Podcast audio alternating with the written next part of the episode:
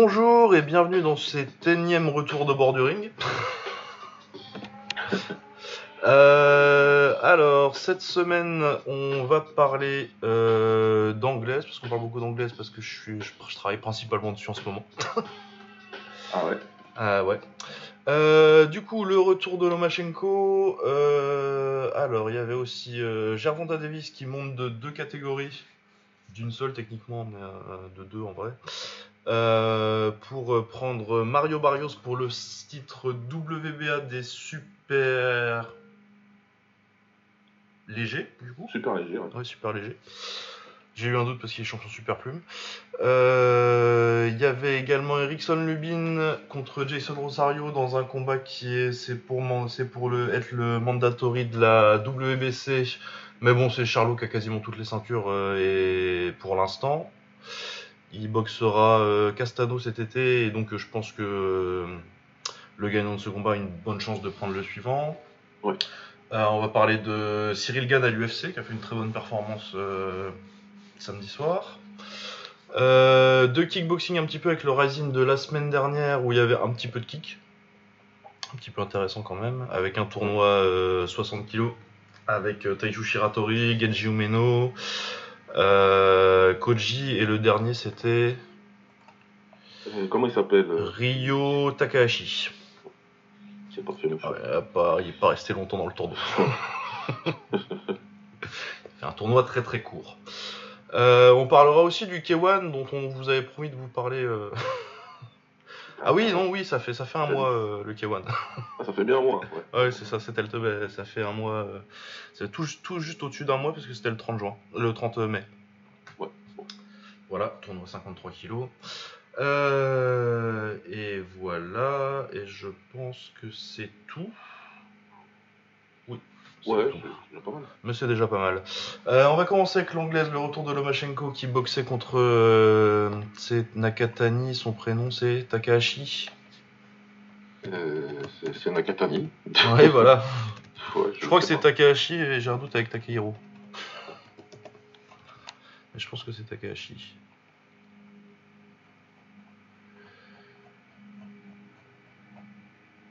Masayoshi. D'accord. Bon. Pourquoi j'ai pensé Takahashi moi ? Je regarde trop de kicks japonais. Ouais. Il y en a trop. Donc contre Masayoshi Nakatani, donc retour après sa défaite contre Teofimo Lopez. On s'attendait pas à une victoire de Nakatani, il faut être honnête. Non. Non. Moi le seul truc qu'il y avait c'est que il est grand et puis il est dur, Nakatani. Du coup, il peut être un peu emmerdant, hein. il a beaucoup posé de problèmes. C'est un gros mot de dire beaucoup posé de problèmes, mais comparé au reste de ses adversaires, c'est le seul avec Lomachenko à avoir tenu les 12 rounds avec Lopez récemment, et sans être... Il a gagné tous les rounds, je crois, il a peut-être perdu un ou deux rounds Lopez, mais il n'a pas dominé aussi facilement que qui en a l'habitude. Ouais. Du coup, et puis il sortait d'un très gros comeback contre Félix Verdero, où il va deux fois au tapis et finalement il le met KO au 9ème, je crois. Mais bon, clairement trop limité pour vraiment poser des vrais problèmes à Lomachenko. Et ça s'est vu parce qu'il s'est même permis de mettre la pression très très fort, Lomachenko, vu qu'il touchait tout le temps avec la gauche. Et ouais, il l'a martyrisé avec la gauche. Comme il est haut et il se tient très droit et très haut, la tête elle est vraiment là pour choper la gauche. Et il a un bon menton, mais au bout de 9 rounds, au bout d'un moment, l'arbitre il en a vu assez quoi. Ouais, c'est clair. Bon, c'est plus possible quoi. Mais c'est vrai qu'il il arrivait à casser la distance super super facilement quoi. Alors, c'est un peu dommage pour Nakatani qu'il n'ait pas réussi à le tenir plus loin que ça, mais bon, après c'est Lomachenko. Hein. Et puis après, c'est pas tellement le style de Nakatani de tenir les mecs à distance malgré sa taille en vrai. Ouais, comme d'ailleurs beaucoup de combattants japonais, hein. C'est un petit peu le spirit justement. T'avais des Yoshihiro Sato, tout ça, qui étaient super grands, mais c'était pas leur problème hein, t'as quand même culturellement un style qui est quand même beaucoup, sans être tous... Nakatani, c'est vraiment pas ouf défensivement, mais sans être... sans que tout le pays soit complètement incompétent au niveau défensif, t'as quand même, une prime à l'attaque où généralement l'offense d'un Japonais sera toujours meilleure que sa défense, quoi. C'est un peu ça, ouais. Donc, c'était toujours un problème pour un mec comme Nakatani d'affronter Lomachenko, surtout un qui... On aime bien les histoires de rédemption, et lui, il avait besoin justement de montrer que contre Lopez, c'était une histoire de mauvaise stratégie qu'autre chose. C'est ce que lui veut montrer, hein, parce que moi, parce que pour moi, Lopez a fait un très très bon combat, et il peut refaire ça dans une revanche. Mais ouais, Lomachenko, il avait quelque chose à montrer aussi, ouais. Ouais, bah pour reparler un peu du combat contre Lopez, oui, effectivement, il y a une très mauvaise stratégie de Loma qui démarre beaucoup trop tard. Après, est-ce qu'il aurait pu battre Lopez en démarrant plus tôt ? Oui. Est-ce que nécessairement il aurait battu Lopez ? Je suis pas sûr. Je suis pas sûr non plus. Honnêtement, je suis pas sûr non plus. Parce qu'on l'avait dit, hein, on avait en long, en large, en travers, mais... Lopez, il proposait un défi physique, mais aussi technique. C'était pas juste le fait que ce soit un gros 130. Ouais, 135 même. 135, pardon. Mais voilà, il y avait autre chose aussi. Donc. Ah oui, il y avait le très bon game plan avec la seule faille défensive de Lomachenko. Pour moi, c'est vraiment la susceptibilité à la droite au corps. Ouais. Et il l'a vraiment exploité à fond, quoi. Et il gagne clairement les rounds qu'il gagne, même si clairement c'est pas des rounds où Lomachenko était dominé. Mais oui, non, c'est une très bonne performance de Lomachenko pour se relancer. Le père de Lopez était là d'ailleurs, Teofimo Senior. Du coup, après avoir dit apparemment, il se dirigerait peut-être, bon ça c'est ce qu'ils disent au broadcast, tant qu'il n'y a rien de signé, on sait pas, mais il serait un peu plus open au rematch qu'il l'était précédemment. Et moi, j'ai rien contre. Parce que clairement, c'est les deux meilleurs dans la KT. Et puis même dans le range de poids autour. Donc voilà, pourquoi pas. Oui, je sais pas, il n'y a pas grand-chose de plus à dire que ça. Hein. Non, il n'y a pas grand-chose à dire. Parce que c'est un retour. Et voilà, c'est bien pour nous qu'il soit de retour. Maintenant, le père de Lopez aussi... Il est conscient du fait qu'un rematch contre son fils, ce serait quelque chose de très lucratif pour tout le monde et un truc que tout le monde veut voir. Donc on verra comment Lopez se débarrasse de Combo Sauce et puis on en reparlera à ce moment-là. Ouais, moi je suis surpris quand même hein, qu'il soit chaud pour le refaire. Je trouve ça très bien, j'applaudis dès demain, hein, mais je suis surpris. Ouais, non, moi je pensais qu'il passerait à autre chose et qu'il montrait de catégorie directement. Ouais, moi aussi c'est ça vraiment parce que honnêtement, t'as pas de raison vraiment de prendre le risque de perdre, quoi. Bah clairement, moi je vais te dire, ouais c'est ça, je vais te dire un truc. J'ai réussi à battre cet épouvantail là, et le gars il a pas voulu mettre de clause de revanche dans le contrat. Bah salut. Hein. Bah ouais, c'est ça. Hein. S'il faut que j'aille jusqu'à Super Welter pour que tu me laisses tranquille, je vais y aller. Hein. Ta victoire va rester sur mon palmarès, mon gars, et tu me la reprends pas. Ah voilà, mais du coup, bravo à Lopez s'il y retourne. Clairement, s'il le fait, c'est que ça prouve encore une fois que Lopez, il appartient à cette race de combattants à l'esprit à l'ancienne. Ouais, vraiment qu'on a envie d'être grand. Combat, ouais. C'est ce qu'on disait un peu quand on en avait parlé, des quatre boxeurs, des quatre jeunes boxeurs qui composait la catégorie, et on disait que lui il se démarquait un petit peu parce que justement il a cet esprit là, que ce soit dans sa boxe et même dans sa mentalité, visiblement il est comme ça, donc c'est bien. Ouais, c'est très très bien.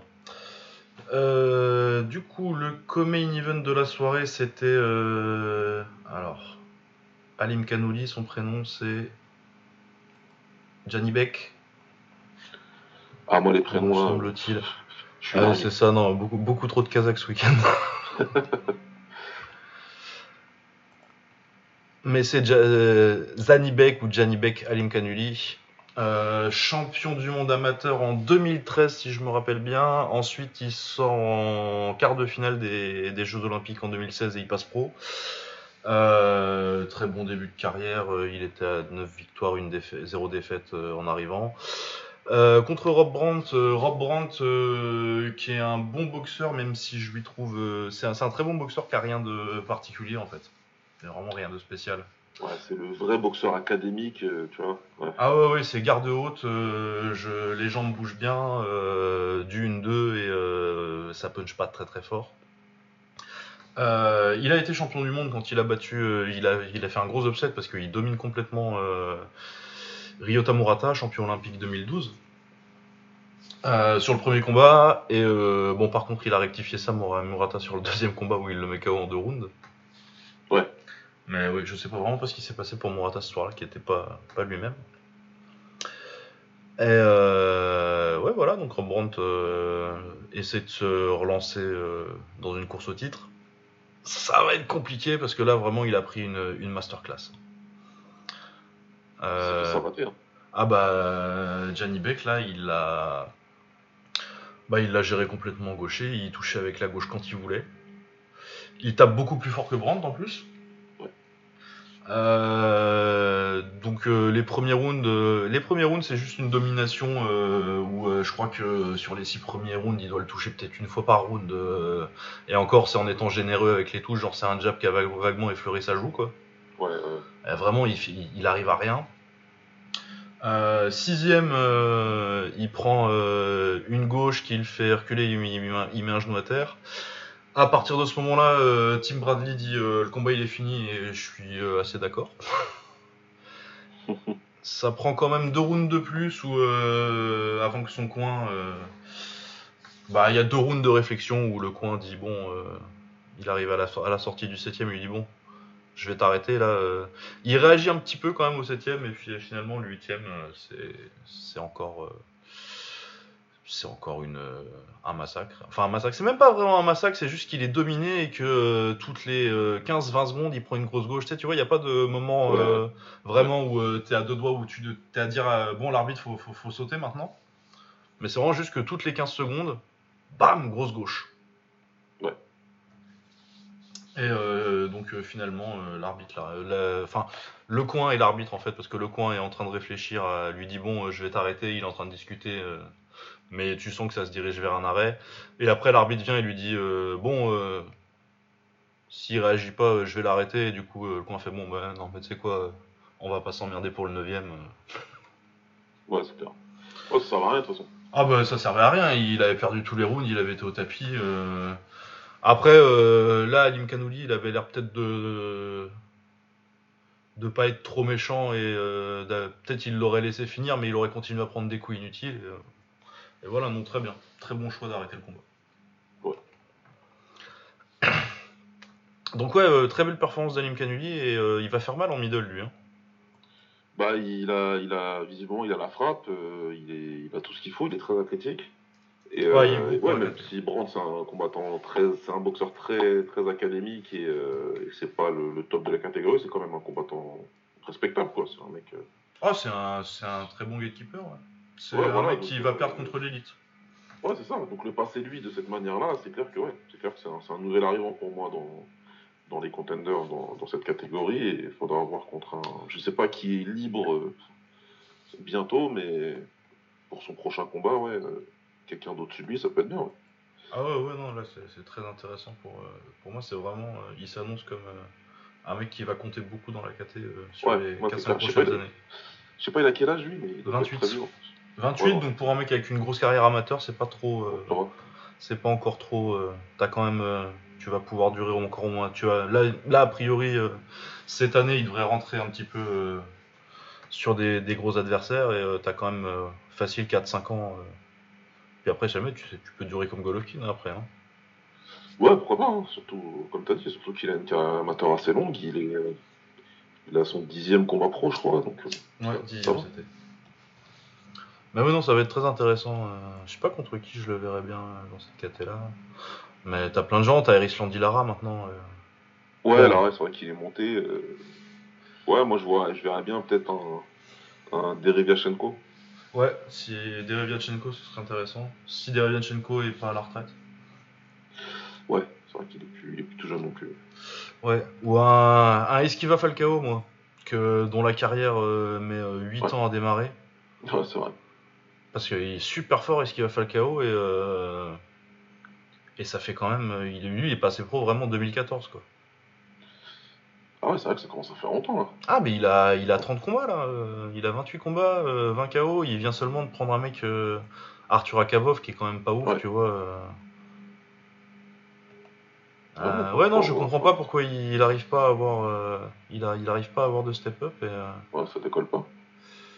Ben ouais, mais du coup, il est de mémoire, il est chez Top Rank aussi. Du coup, ça, a priori, ça peut être intéressant. Je sais pas si ça va se faire parce que ils ont peut-être pas envie de risquer les zéros l'un contre l'autre avant qu'il y ait des titres, mais ça, ouais. Ça m'intéresserait beaucoup de gros palmarès amateurs. Mais oui, non, il y a des trucs à faire. Yes. Bah sinon peut-être il peut nous débarrasser d'Andrade aussi. Tu vas vexer Younes, mais ouais. Potentiellement, si quelqu'un veut nous faire l'amitié de nous en débarrasser de lui. Ah là, putain, je suis méchant aujourd'hui. Ah ouais, c'est gratuit, mais bon, on prend. Voilà. Sur cette carte-là, est-ce qu'il y avait autre chose d'intéressant? J'ai pas le souvenir. Bon, il n'y avait que des trucs de petits. Petit commence. Je crois qu'il y a eu un gros KO, mais. Non, c'était pas cette carte-là. Du coup, l'anglaise aussi. On avait Gervonta Davis, donc j'avais dit qu'il montait en super léger contre Mario Barrios. Donc Gervonta Davis sortait d'un énorme KO sur Léo Santa Cruz. Je l'ai revu, putain, il est vraiment sale le KO. Ah bah oui, non mais on l'a revu sous tous les angles là, pendant toute la semaine et c'est vrai que il est vraiment violent, c'est violent le coup, il est... Ah ouais non, c'est très... J'aime beaucoup le switch en plus, ouais, dans le round où il décide que là il casse la marche arrière et... Il y va quoi. Ouais, et du coup il montait de 2 KT pour prendre Mario Barrios. Mario Barrios qui a pris la ceinture WBA qui était vacante contre un autre mec de l'Est amateur, Batir Akhmedov, qui a eu beaucoup de chance dans ce combat. Parce que il envoie Akhmedov au tapis au 4e et au 12e. Et sans ça, moi j'ai nul. Voir victoire de Akhmedov. Ouais, j'avais plus trop le combat en tête, mais c'est ce qui se disait aussi beaucoup dans la semaine. J'ai pas pris le temps de le revoir, de le voir qu'une seule fois. On voit contre un gaucher, du coup, d'énormes problèmes défensifs et il mange la droite pendant genre les 4 premiers, il gagne et après il mange la droite pendant 7 rounds. Quoi. Il mange la gauche pendant 7 rounds. Et il la mange sale. Du coup, moi, c'est ce combat-là. Hein, j'ai vu le combat, j'ai dit bon, bah.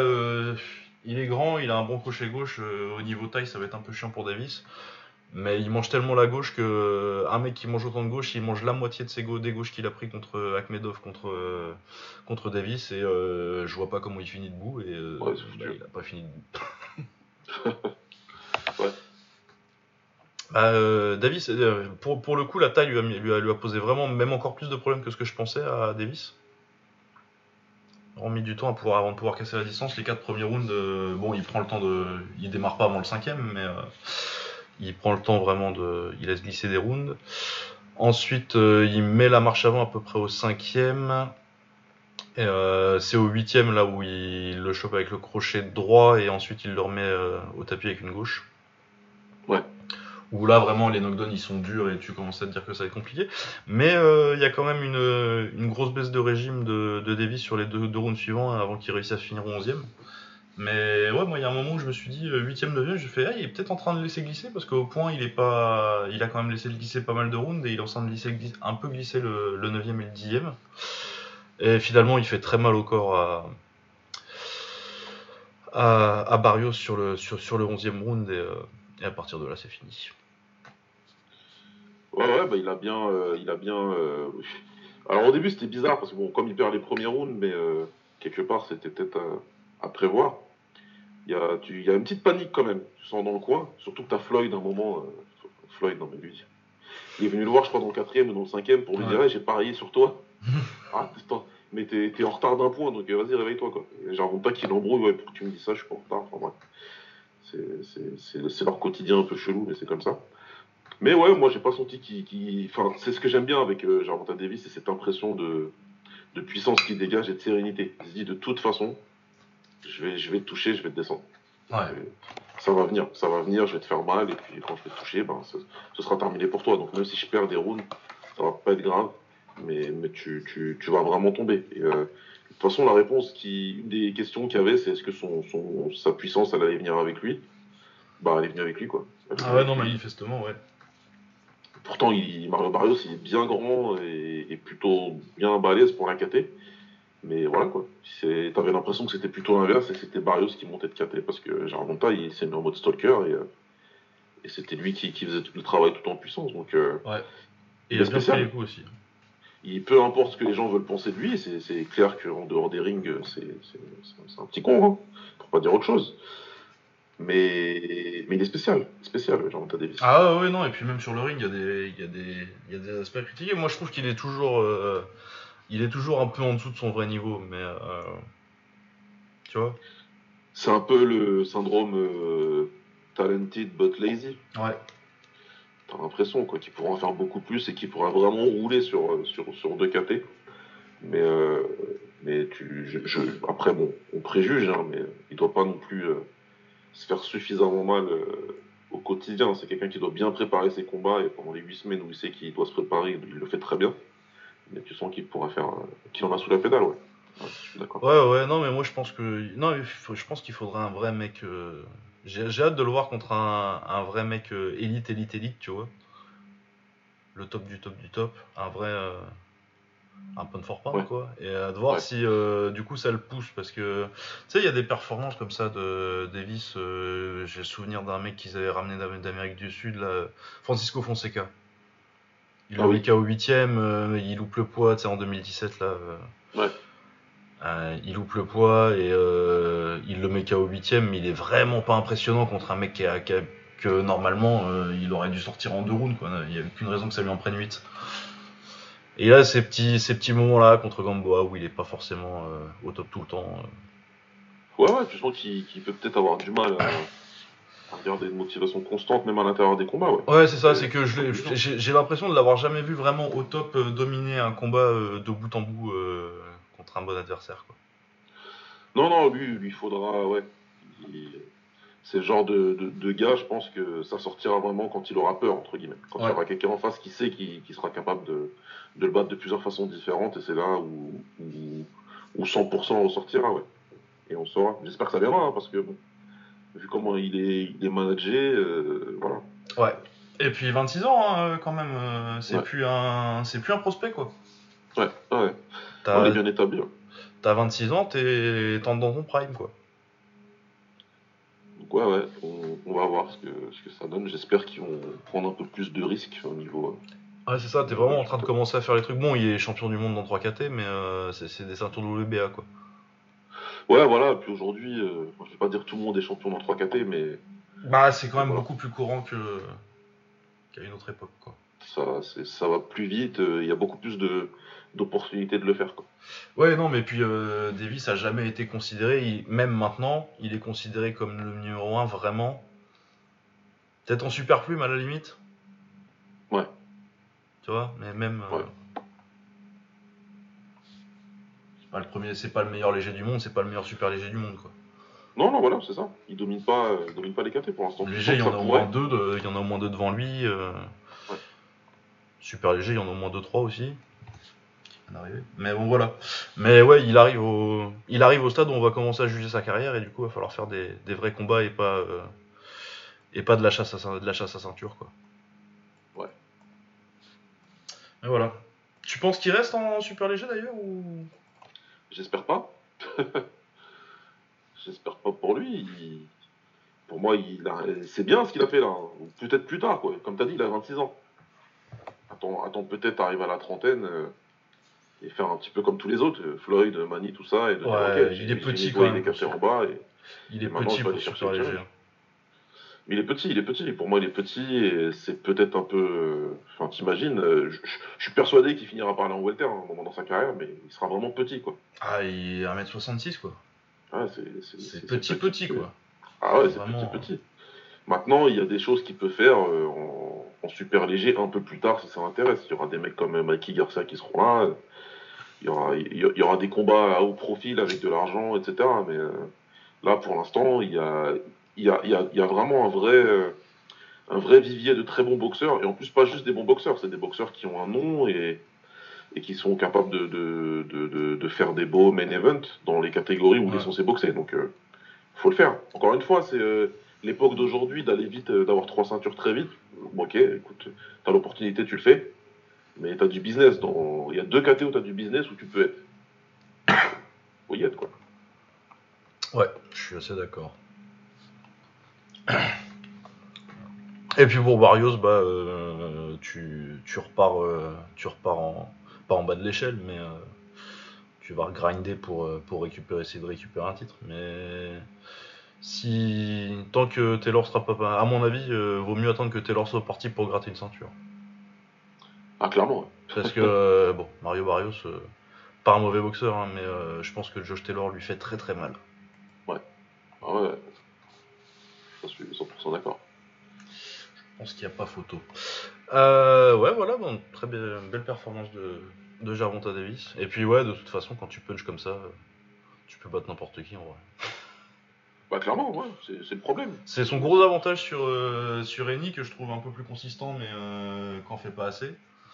C'est que lui, il a le punch, du coup, le jour où il rencontrera un mec qui sera... Tu sais, Devin Haney, le jour où il va rencontrer un mec qui sera vraiment au-dessus, je sais pas ce qu'il va faire, quoi. Ouais, c'est...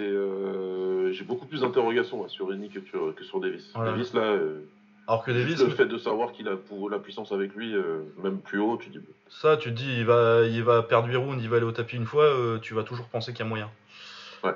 Eni, s'il perd 5-6 rounds en début de combat, tu sais pas comment il va revenir et je vois pas trop d'options dans son jeu qui lui permettrait ça, quoi. En tout cas, il en a pas montré, ça c'est sûr. Ouais. Voilà, le reste de la carte, on avait Erickson Lubin contre Jason Rosario. Jason Rosario en chien, c'était pour la ceinture WBC Silver Super Welter, on s'en fout, c'était pour devenir mandatory. Jason Rosario qui a été champion du monde en upsetant... Ouais, upsetter c'est un verbe maintenant. Ouais. En upsetant Julian Williams. Qui ensuite a perdu contre c'est Germal. Putain, j'y arriverai jamais moi. Je crois que c'est Germal, mais j'ai un doute. Ou c'est Germel. Ouais, c'est Germel. C'est Germel. Germel, c'est le plus léger des deux. Germel, c'est le plus léger des deux. Ouais. Okay. Il va falloir que je trouve un moyen mnémotechnique avec A et E. Ouais. Donc Germel, les deux ont perdu contre Germel. D'ailleurs, la seule défaite de Germel, c'était de Erickson Lubin. C'est un KO au premier round contre. Un super KO d'ailleurs. Ouais. Contre Germel. Lubin depuis ça, parce que c'était en 2017 si je me rappelle bien. Il a remonté tranquillement les rangs. Il a battu Terrell Gaucha qui était olympien américain en 2012. Et qui a dû être challenger une ou deux fois en pro. Il avait défoncé Zakaria Atou. Ouais. En fin de carrière, mais quand même. C'était le premier à avoir arrêté Ishé Smith. Bon, je suis en train de chercher loin là, oui. Ah oui. Ouais, c'est vrai. Ouais. Mais bon, donc du coup, il avait quand même 2-3 victoires assez solides avec la manière sur ses derniers combats. Et Jason Rosario avait fait un combat... Non, il n'avait pas fait de combat de retour, du coup. Directement, Lubin... Julian Williams, German Charlo, Erickson Lubin en un peu plus d'un an et demi. Pas mal, quand même. C'est un sacré avant, là. Ouais, c'est couillu, hein.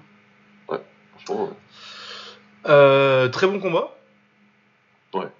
Vraiment, sur le papier, c'était le match-up le plus indécis du week-end et potentiellement le meilleur combat, et ça s'est vérifié.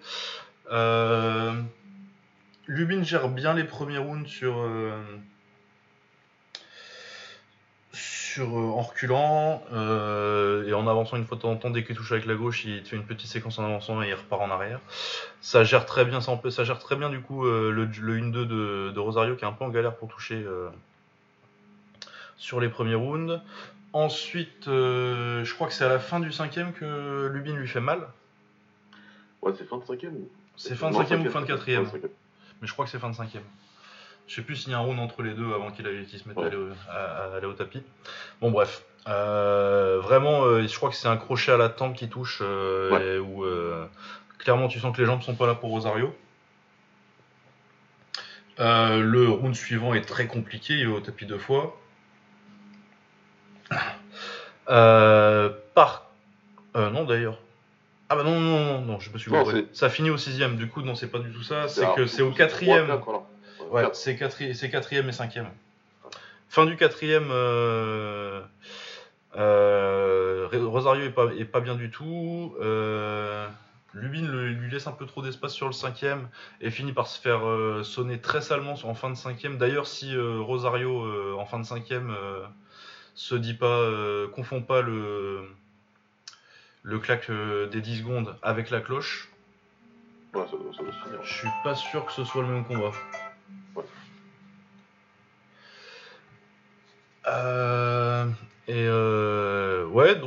Et ensuite, c'est un coup au corps qui fait c'est un très vilain coup au corps.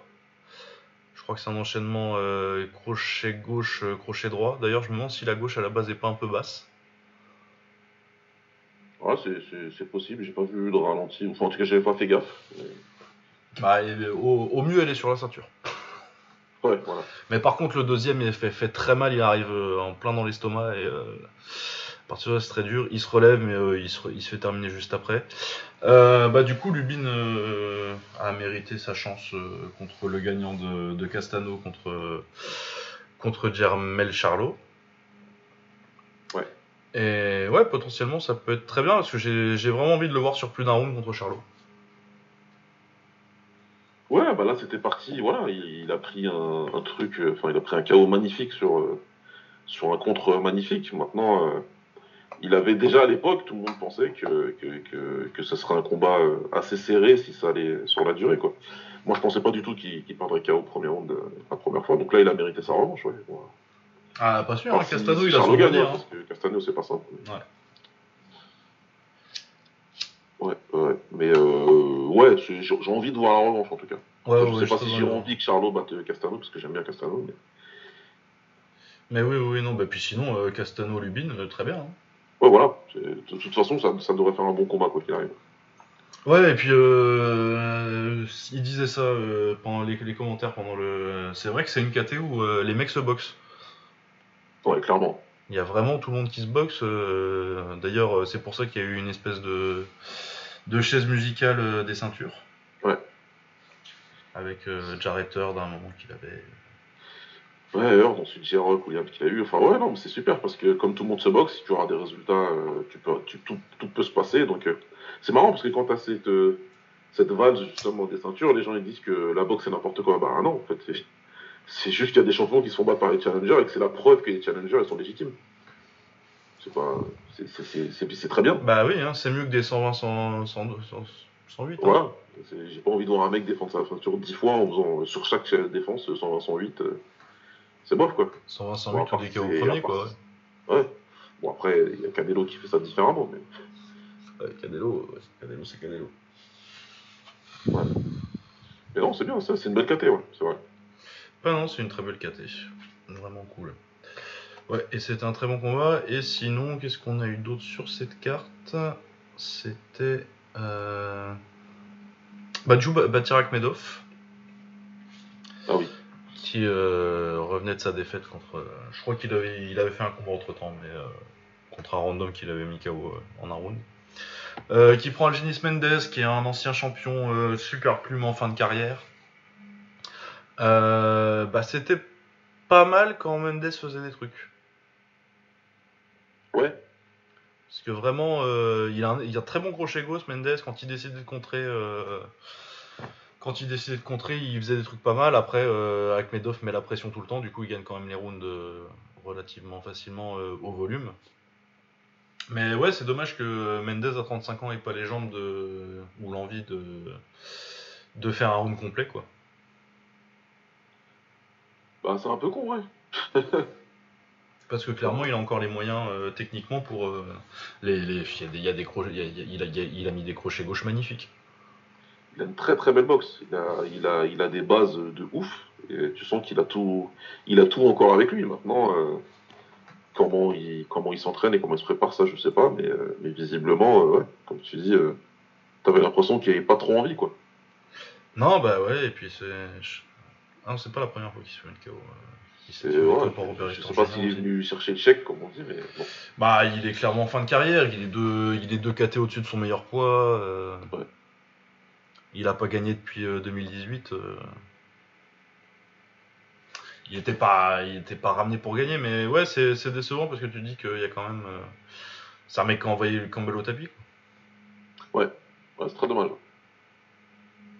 Mais ouais, quand tu vois le talent, tu regardes la fiche BoxRec et tu te dis putain, t'es peut-être passé un petit peu à côté. Bon, t'as quand même eu une ceinture IBF que t'as gardé un petit peu, eu 2 défenses, un nul, un no contest. Ouais. Mais ouais, c'est dommage. Mais bon, des mecs qui passent à côté de leur carrière, il y en a tous les ans. Ouais, il y en a plein, hein. Et puis après, voilà, ce mec, il est heureux avec ce qu'il a fait. Bon, écoute, qui sommes-nous ? Ah ouais, non, mais puis de toute façon, on n'a pas fait la moitié, donc bon. Ah bah voilà. Quand t'as dit ça, t'as tout dit. Ouais, on est là à en parler, quoi. Ouais. Oui, du coup, je pense que ça fait le tour de l'anglaise. Il n'y a pas grand-chose la semaine qui arrive. D'ailleurs, je ne sais même pas si je vais faire un article. Parce qu'il n'y a que Tuktsok Nyambayar contre Keith Colbert pour un titre WBA intérim. Ah oui, il n'y a rien, quoi. Ah, que dalle. Je crois qu'il n'y a pas des ventes UFC non plus, je crois. Ils nous ont bien trouvé un petit truc. Je sais plus, c'est. Non, y a rien. Ouais, il me semblait que c'était là. Ah, mais non, mais si, je suis con, ça va être. C'est normal qu'il n'y ait rien en fait. C'est le 4 juillet ce week-end. Ah, c'est leur fameux week-end. Bah, ouais, non, c'est le 4 juillet, bah, c'est logique, qu'il n'y a rien du tout. Ok. Je me disais aussi. Ouais, non, c'est le 4 juillet. Ils vont pas mettre... Quoique, il n'y avait pas des trucs qui faisaient... Il y a déjà dû avoir des espèces d'événements patriotiques avec... Tu fais passer... Comment ils appellent leur patrouille de France, là, les Blue Angels. Ouais. Au-dessus de ton stade. Ah là là, les Américains. Bon, remarque, on va faire les malins, on va avoir une belle... Les discours patriotiques aux Français en ce moment, hein. Ah, oulala. On va pas en parler. Du coup, on va pouvoir passer. On passe au kick ou on passe direct sur Gane vite fait ? On va passer sur Gane parce que je crois que c'est le seul truc de l'UFC qu'on a vu depuis 2-3 semaines. Oh, oui. Oui. Moi ? Non, j'ai dû mettre des prélims, mais je m'endors après. Maintenant, je suis vieux, je peux plus faire les nuits blanches. Non, mais je crois que c'est ce qui s'est passé il y a genre 2 semaines. J'ai regardé 2 combats et je suis parti dormir. Du coup, l'UFC Fight Night Gane contre Volkov. Et oui, non, Korean Zombie contre machin, j'ai rien vu. Si, bah non, j'ai quand même regardé Adesanya. Oui, ça je l'ai vu. Ouais. Ah bah on peut en parler aussi de ça, tiens, on parlera de ça aussi. Ouais. Et de Moreno contre Figueiredo. Ah si, ça c'était bien. Ça c'était vachement bien. Du coup, Cyril Gane. Donc Cyril Gane qui prenait Alexander Volkov, qui pour moi est un de ses combats les plus compliqués dans la KT. En termes de potentiellement être capable de gérer un gaucher qui s'est envoyé la jambe. Mais en fait non. Non mais t'as raison. T'as raison sur la base, t'as raison. Pour moi c'était vraiment un combat compliqué pour lui et son plus gros test. Aujourd'hui, il a passé haut la main. Ah oui, non, tranquillement, moi il y avait la taille qui me faisait un peu peur, parce que c'est quand même pas souvent que Cyril prend quelqu'un de plus grand que lui. Ouais. Et non, ça s'est géré très très très très tranquillement. Bon, après il y a des gens qui vont dire que c'est emmerdant, mais bon. Moi, un poids lourd, s'il y a un peu de technique et d'élégance, c'est quand même pas plus mal. Moi je comprends pas en fait. Je comprends pas ce que les gens veulent après. toute l'année, t'entends des brimades sur les poids lourds qui sont gros et qui n'ont pas de cardio et qui ne savent pas envoyer un coup de pied, etc. Et puis t'as deux gars qui sont des très beaux poids lourds, hein. Faut dire ce qu'il est, hein. Ce sont de très beaux poids lourds qui ont des capacités athlétiques vraiment géniales. Gane, au passage, d'ailleurs, c'est un gars de ouf. Et qui, en plus, après, bon, il ne faut jamais confondre technique et combat, entre guillemets, patient. Hein. Mais bon, ouais. On a vu de la technique, on a vu des choses qui sont bien faites. On a vu deux personnes qui ont essayé de faire un combat intelligent. Et non, les gens, ils se plaignent. Ah, c'était pas bien, c'était nul, je sais pas quoi. Ouais, Gane, bof. Ouais, j'ai vu des trucs comme ça aussi. Ah ouais, bon. Ah ouais, non, mais parce que moi, le travail, tout le travail jambe arrière, tout le travail avec son type jambe avant, là. Ouais.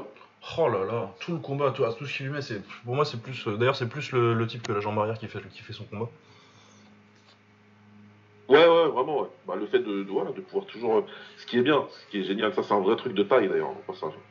C'est un vrai truc de Muay Thai, c'est ça, c'est d'utiliser ton type même contre un mec qui est plus grand que toi, parce que justement ton type c'est pas juste un outil pour garder ton adversaire loin, c'est vraiment un thermomètre et tu vas l'utiliser pour beaucoup de choses, pour stopper les attaques de ton adversaire en contre, pour déstabiliser, enfin il fait ça super bien, Gane, pur produit du Muay Thai français. Hein. Ouais, avec le pas de décalage sur son petit type là.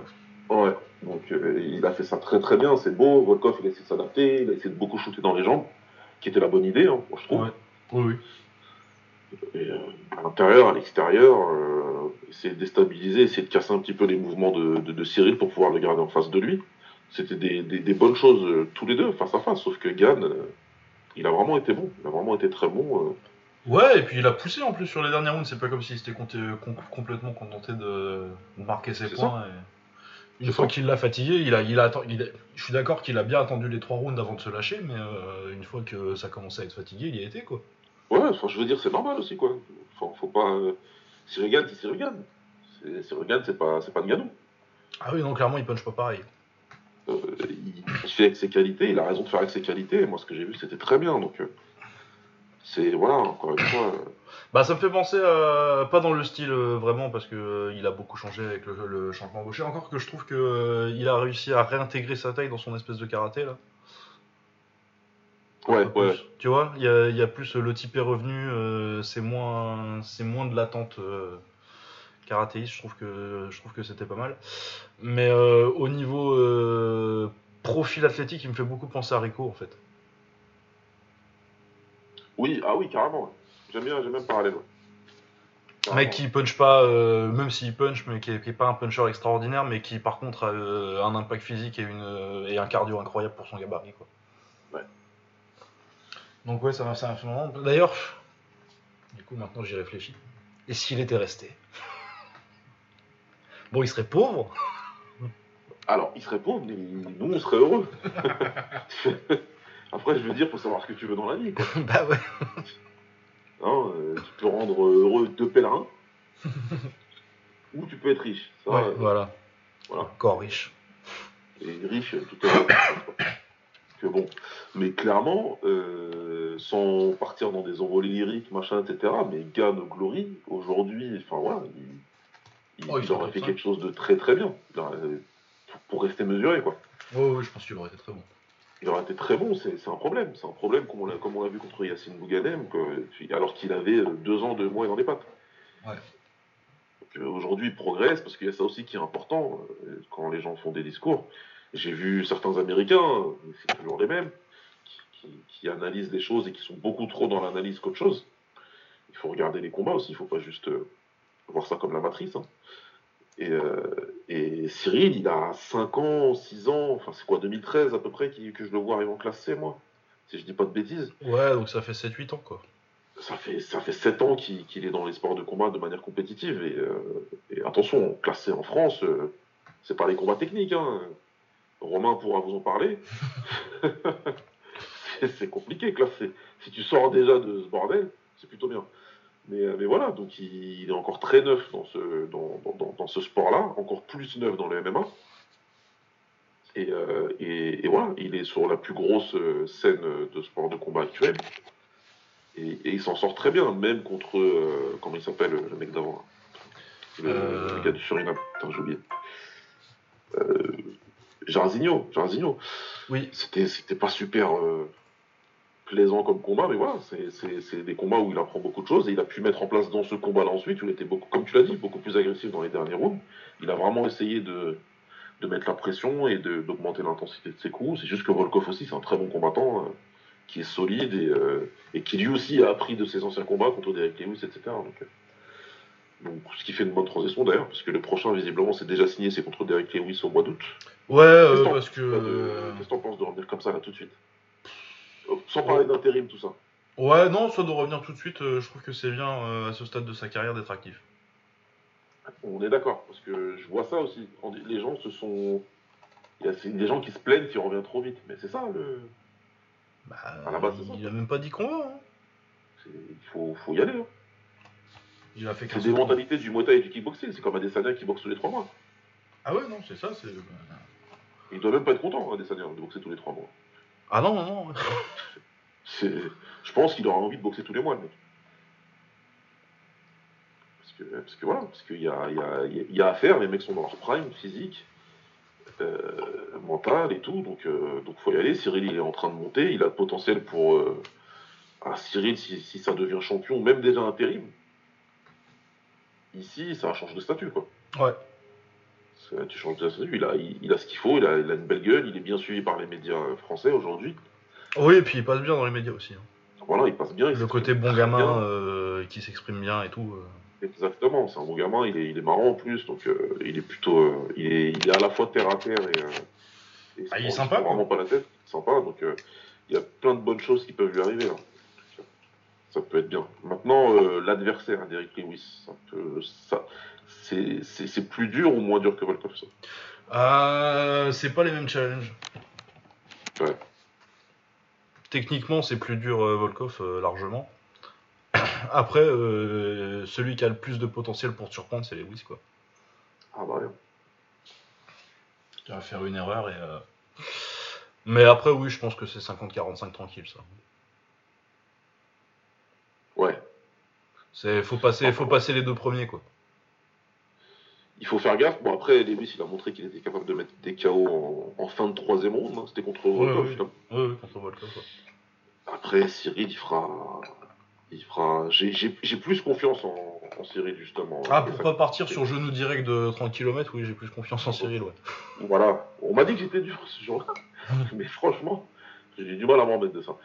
Mais ouais, moi j'ai plus confiance en lui pour faire ce combat-là et ouais, moi je vois bien prendre la décision aussi sur les synchrones. Ça va être difficile pour Lewis de suivre Gane sur les synchrones. Ouais, ça va être très dur. Je le vois déjà manger des cips. Il va finir plier en deux au 4ème. Ouais.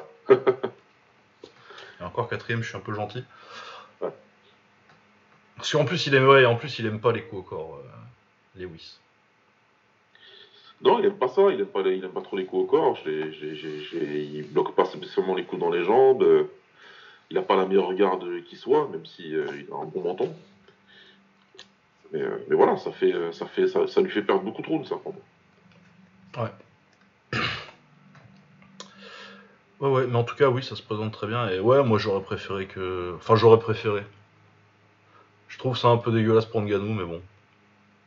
C'est l'UFC, quoi. Ah non, mais après, maintenant, si on revient sur ça, Dana White, c'est un gros connard. Je comprends même... Enfin, si, on sait très bien ce qui se passe. Ce monsieur a encore voulu forcer la main de quelqu'un, alors qu'il était parfaitement au courant que Ngannou allait, à juste titre, hein, parce que t'as un champion africain, quand même. Espèce d'idiot. Il est parti faire le tour du Cameroun, etc. pour justement. Là aujourd'hui, c'est dans ton intérêt, hein, Dana White. C'est dans l'intérêt de tout le monde que Ngannou fasse ça. Et il vient seulement de rentrer aux States là depuis une semaine ou deux. Donc ouais, il était là au combat d'Adesanya. Donc ça va faire genre 2 semaines qu'il est rentré, quoi. Et ouais, donc lui il a dit je peux pas combattre en août, je vais combattre en septembre. Mais septembre, pas de problème, je serai là. Et l'autre, bah non, ça, du coup, tu peux pas, machin, donc je fais une intérim juste pour te faire chier. Ils utilisent toujours les mêmes stratagèmes depuis 10 ans, 20 ans. Même s'il y a notre ami Elwani qui s'est senti pousser des ham-ham, qui est parti nous dire que c'est Hunter Campbell. Ouais. Campbell, c'est ça son nom ? Ouais, Campbell, ouais. ouais, qui en vrai est adepte de cette stratégie-là. Bon, bah, Moukoko, déjà, fallait parler avant. Hein, bon, quand tu étais chez ESPN, on ne s'entendait pas. Et avant non plus, d'ailleurs, parce que tu tenais à ton petit pass backstage. Donc maintenant qu'on le porte au nu, là, partout. Bon, je sais que t'as pas le droit de parler. Toi, non, j'ai le droit de rien dire. Moi, c'est pas mon collègue. Moi, c'est pas mon collègue, donc j'ai le droit. Mais ouais, bon, bref. De toute façon, c'est juste une péripétie, celui-là. Mais clairement, l'UFC, ouais, ils font n'importe quoi à Ngannou, alors que Ngannou, l'UFC, t'as envie qu'il soit champion il y a longtemps, quoi. Bah ouais, et puis c'est pas comme s'il était pas... il était quand même plutôt compagnie-man jusque-là, quoi. Je pense qu'il a fait tout ce qu'il fallait pour revenir avoir une chance pour le titre. Il a dû patienter, il a dû faire quoi, 5 ou 6 combats. Il a dû attendre qu'une trilogie qui n'avait pas spécialement de sens se termine.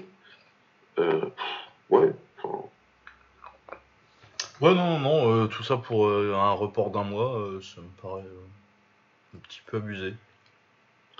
C'est complètement abusé, mais c'est typique de Dana White, encore une fois, qui... Ah ouais, non, on sait comment ils font. Hein. Sauf que le manager de Ngannou, pour le coup, il n'a pas peur de lui, donc il l'a bien rempli dans les réseaux sociaux. Ah ouais, j'ai vu ça. Ça, c'était bien, ça. Ouais. Donc, on verra comment ça évolue, mais on sait très bien comment ça va finir. L'autre, il va se calmer, une fois. Si jamais Gane... et qu'il y a le potentiel pour faire Ngannou en France, l'autre il va se calmer tout seul. Et puis... c'est ça, ils seront tout de suite très fans. Voilà, ça va très bien se passer, et on aura le combat, et puis ce sera tendu pour nous, parce que Ngannou contre Gane à Bercy, bon. Oui, hein, on va y aller. Hein. On y sera. C'est intéressant pour tout le monde, encore une fois. Mais bon, c'est l'UFC, c'est aussi pour ça que beaucoup de gens s'en désintéressent, autant qu'il y a beaucoup de gens qui s'y intéressent de plus en plus, mais... Ouais, non, bah c'est bon. C'est les sports de combat, hein. Ouais. Sinon, le reste de la carte, Tanner Bowser contre Vince Saint-Preux, je l'ai vu, mais je m'en rappelle déjà plus. C'est Tanner Bowser qui gagne par KO. Ah, je l'ai vu... Pourquoi je l'ai vu, ce combat-là ? Aucune idée. Ah, bah, c'était juste avant Gane, non ? Ouais, c'était juste avant Gane, ouais. Ah, bah, c'est pour ça que j'ai vu. Ah, mais cette carte-là, elle était tôt, en fait. Oui, elle était tôt, oui, c'est pour ça qu'on a quasi tout vu. Ouais, c'est pour ça que j'ai vu. Ouais, je sais pas, il a fait un truc bizarre au SP, ouais.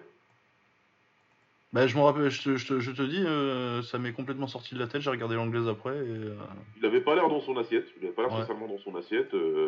Après, t'as l'emboseur, moi j'aime bien comment il bouge, j'aime bien. Ouais, c'est vrai que c'était pas mal. Ouais. Il fait des choses pas mal, mais à un moment, au SP, il a voulu ramener Bowser au sol, sauf que il a réussi, lui, à se relever. Alors, pas en accrochant la cage, mais en utilisant son... Ah oui, c'est ça, oui, ça y est, je m'en rappelle. Donc ça, c'est autorisé, hein, a priori, il n'y a pas de problème. Ouais, non, tant que les doigts rentrent pas dans le grillage, tu peux pousser sur la cage. Ouais. C'est ce qu'il a fait, il s'est relevé, et au SP, à ce moment-là, t'as eu l'impression que sa jauge s'est vidée. Ouais. De dépit ou de désarroi, je sais pas. Derrière, Bowser, il a accéléré, et puis il envoie au tapis, quoi. Ouais, ça y est. Je me souviens. Je me rappelais qu'il y avait un truc un peu bizarre, mais je me rappelais plus ce que c'était. Ouais, et sinon, autre excellent combat que j'ai vu, Timur Valiev contre Raoni Barcelos. C'est Timur Valiev qui gagne à la décision. Personnellement, je suis pas d'accord. Valiev, donc russe, avec un style un peu fou, il sort beaucoup les jambes, mais il gagne le premier round. Ensuite, Barcelos l'envoie au tapis deux fois au deuxième, avec un très bon crochet gauche, et je crois que je sais plus avec quoi il le ramène au sol, mais c'est genre il se relève et il le renvoie directement au tapis. Ouais. Peut-être un uppercut, je sais plus exactement. Et ensuite, on a un troisième round assez compétitif où Valiev a beaucoup de volume, mais Barcelos le contre assez facilement avec la droite. Moi je pense que ça aurait dû être 29-27 pour Barcelos, mais les juges ont vu un nul et 29-28 pour Valiev. Par contre, c'était un très bon combat de MMA. Mais moi j'avais Barcelos gagnant. D'accord, hein, faut que je le voie celui-là. Bah Barcelos, il me fait beaucoup penser à Aldo.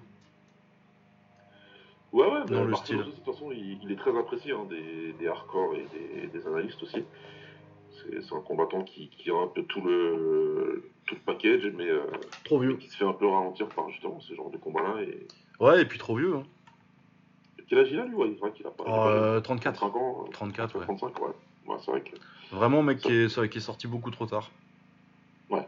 Il arrive à l'UFC en 2018, il a déjà 31-32. C'est... ouais. Ouais. C'est vraiment dommage parce que pour le coup, c'est un vrai talent. Et tu te dis, il a commencé en 2012 et après, ça a mis très longtemps à arriver à l'UFC. Enfin, très longtemps. 6 ans, quoi. Ouais. C'est pas... Mais ouais, 2012, il a quel âge déjà? Ouais. Déjà 25 ans, quoi. Mais ouais, dommage, très fort. Et puis un gros palmarès en... Enfin, gros palmarès. Un palmarès, un background dans... Ouais. En jiu-jitsu brésilien, en plus de son très bon striking. Ouais. Bah ouais, non, dommage. Dommage. Bah oui, parce que là, en fait, je pense que cette défaite-là, elle est très importante, mine de rien, parce qu'elle te dit que, en fait, du coup, à son âge, potentiellement, t'avais un run pour le titre, et cette défaite-là, dans une KT aussi compétitive que ça, elle veut dire que tu l'auras pas, quoi. Normalement, c'est foutu, hein. Ouais, parce que tu remonteras pas, tu vas en avoir pour 2 ans à remonter dans cette KT et tu vas avoir 36 dans cette KT où t'es à 60 kg, c'est compliqué. Hein. Ouais. Mais ouais, très dommage, un peu comme... Bah écoute, il a qu'à monter d'une KT et puis boxera Gavin Tucker et ce sera un combat rien que pour moi. ouais, pourquoi pas. Bah ouais, donc ça c'était vraiment pas mal. Et du coup, l'UFC, on va parler un peu de l'UFC 264 parce que j'ai pas vu le reste, je crois. Non, je pense pas. Moi j'ai pas vu le reste, je reste à toi. Bah ouais, non, parce qu'il y avait du football. Hein. Ouais, j'ai regardé pas mal de foot. Ouais, j'ai regardé beaucoup de football. Bon, si. On en parlera pas non plus. Oh putain. Ouais. Ah, c'est dommage. Ah mais FM, moi je relance, je le fais plus, mais là j'aurais relancé la sauvegarde, je crois. Ouais, c'est clair. Du coup, UFC 263, Israël Adesanya contre Marvin Vettori. Et ben ça s'est passé tranquillement quand même. Hein. C'est plus que ça a été, c'est... Masterclass, ouais. Hein. Ouais, enfin voilà, il n'y a pas... Qu'est-ce que tu veux dire? Je sais pas, il n'y a rien à dire, ça a été... c'est pas facile, hein, attention, on va pas dire des trucs comme ça, mais pas loin, quoi. Enfin... Ah ouais, non, une journée tranquille au bureau pour Israël. Il a géré sa distance, il a travaillé tranquillement, tout son arsenal, la fois qu'il a été au sol, il s'est relevé assez vite. Malgré que Vettori faisait à peu près 1m80 cube. Ouais. Il avait l'air bien lourd. Il devait faire facilement les 100 kilos dans la cage, tu vois. Ah oui, je pense. Mais ouais, non, il a géré tranquillement avec les low kicks, en anglaise. Une petite victoire tranquille. Et puis c'est bien, ça permettra un peu aux gens de se taire un peu avec la décision partagée de Marvin Vettori dans le deuxième combat à l'UFC d'Adesanya. Ouais, mais enfin, vraiment, qui croit ça, quoi? Ah, mais rematez-le, le combat, quoi. À un moment, je veux dire encore, les années 90, les années 80, 70 et tout, c'était en VHS et tout, mais là, c'est pas difficile de le revoir, le combat, quoi. Tout est là, faut pas... Non mais vraiment, après, pour le coup, enfin, c'est... Ouais, enfin, dites ce que vous voulez. Vous pouvez dire ce que vous voulez sur le fait que Lucas et moi, on en parle depuis longtemps, que c'est le gars qui est en photo de notre podcast sur tous nos supports, que voilà, qu'on connaît bien l'animal et qu'on avait dit qu'il irait très haut, et qu'on est fan du style. Mais après, il y a les faits, et les faits se moquent de la logique, comme on disait. Oui. Et là, faut, voilà, les faits, ils sont là. Et si vous voulez, après, on peut pas aimer le personnage. Moi, ce qu'il fait en dehors, je le trouve complètement con. Il y a pas de problème. Bah déjà, c'est votre erreur, c'est que vous suivez les combattants en dehors de la cage. Mais pourquoi faire, voilà, pourquoi faire? Bon, faut pas suivre ça. Et qui, je sais pas quoi, son chien, machin. J'en ai rien à foutre, moi, personne. J'en ai rien à foutre. Il faut, voilà, on s'engage dessus. Et moi, une fois que les cages elles se ferment et que je regarde ce qu'il fait, si ça vous plaît pas, ouais, bah après chacun son style, alors. Pas de problème. Mais après, il faut arrêter de mélanger les émotions et les passions avec ce qui se passe dans une cage et ce qui fait un sport de combat. Et que tu vas apprécier ce que tu as devant les yeux ou pas. Je disais ça à des plus jeunes que moi dont on a partagé la rédaction d'articles pendant un temps. D'ailleurs, si vous ne voyez plus d'articles sur Fight Sack, c'est parce que j'écris plus pour eux. Comme ça sera dit. Mais voilà, il faut... Le sport de combat, c'est la passion. C'est pas le combattant, la passion. C'est bien dit, ça, c'est beau et c'est profond. Dès que Lucas et moi, on ouvre la bouche, on est... ça y est, on est biaisé, je sais pas quoi. Bah, t'as forcément des biais parce que t'as tes biais techniques. Après, je pense que je suis quand même relativement honnête sur les performances de mecs que j'aime bien, tu vois. Lomachenko, je cache pas que je suis très fan, ça m'empêche pas d'être objectif sur sa performance contre Lopez. C'est pour ça, faut vraiment...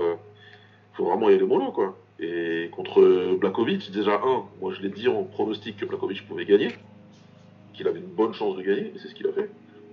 Et là, Vettori, pour moi, Vettori ne peut pas battre Adesanya.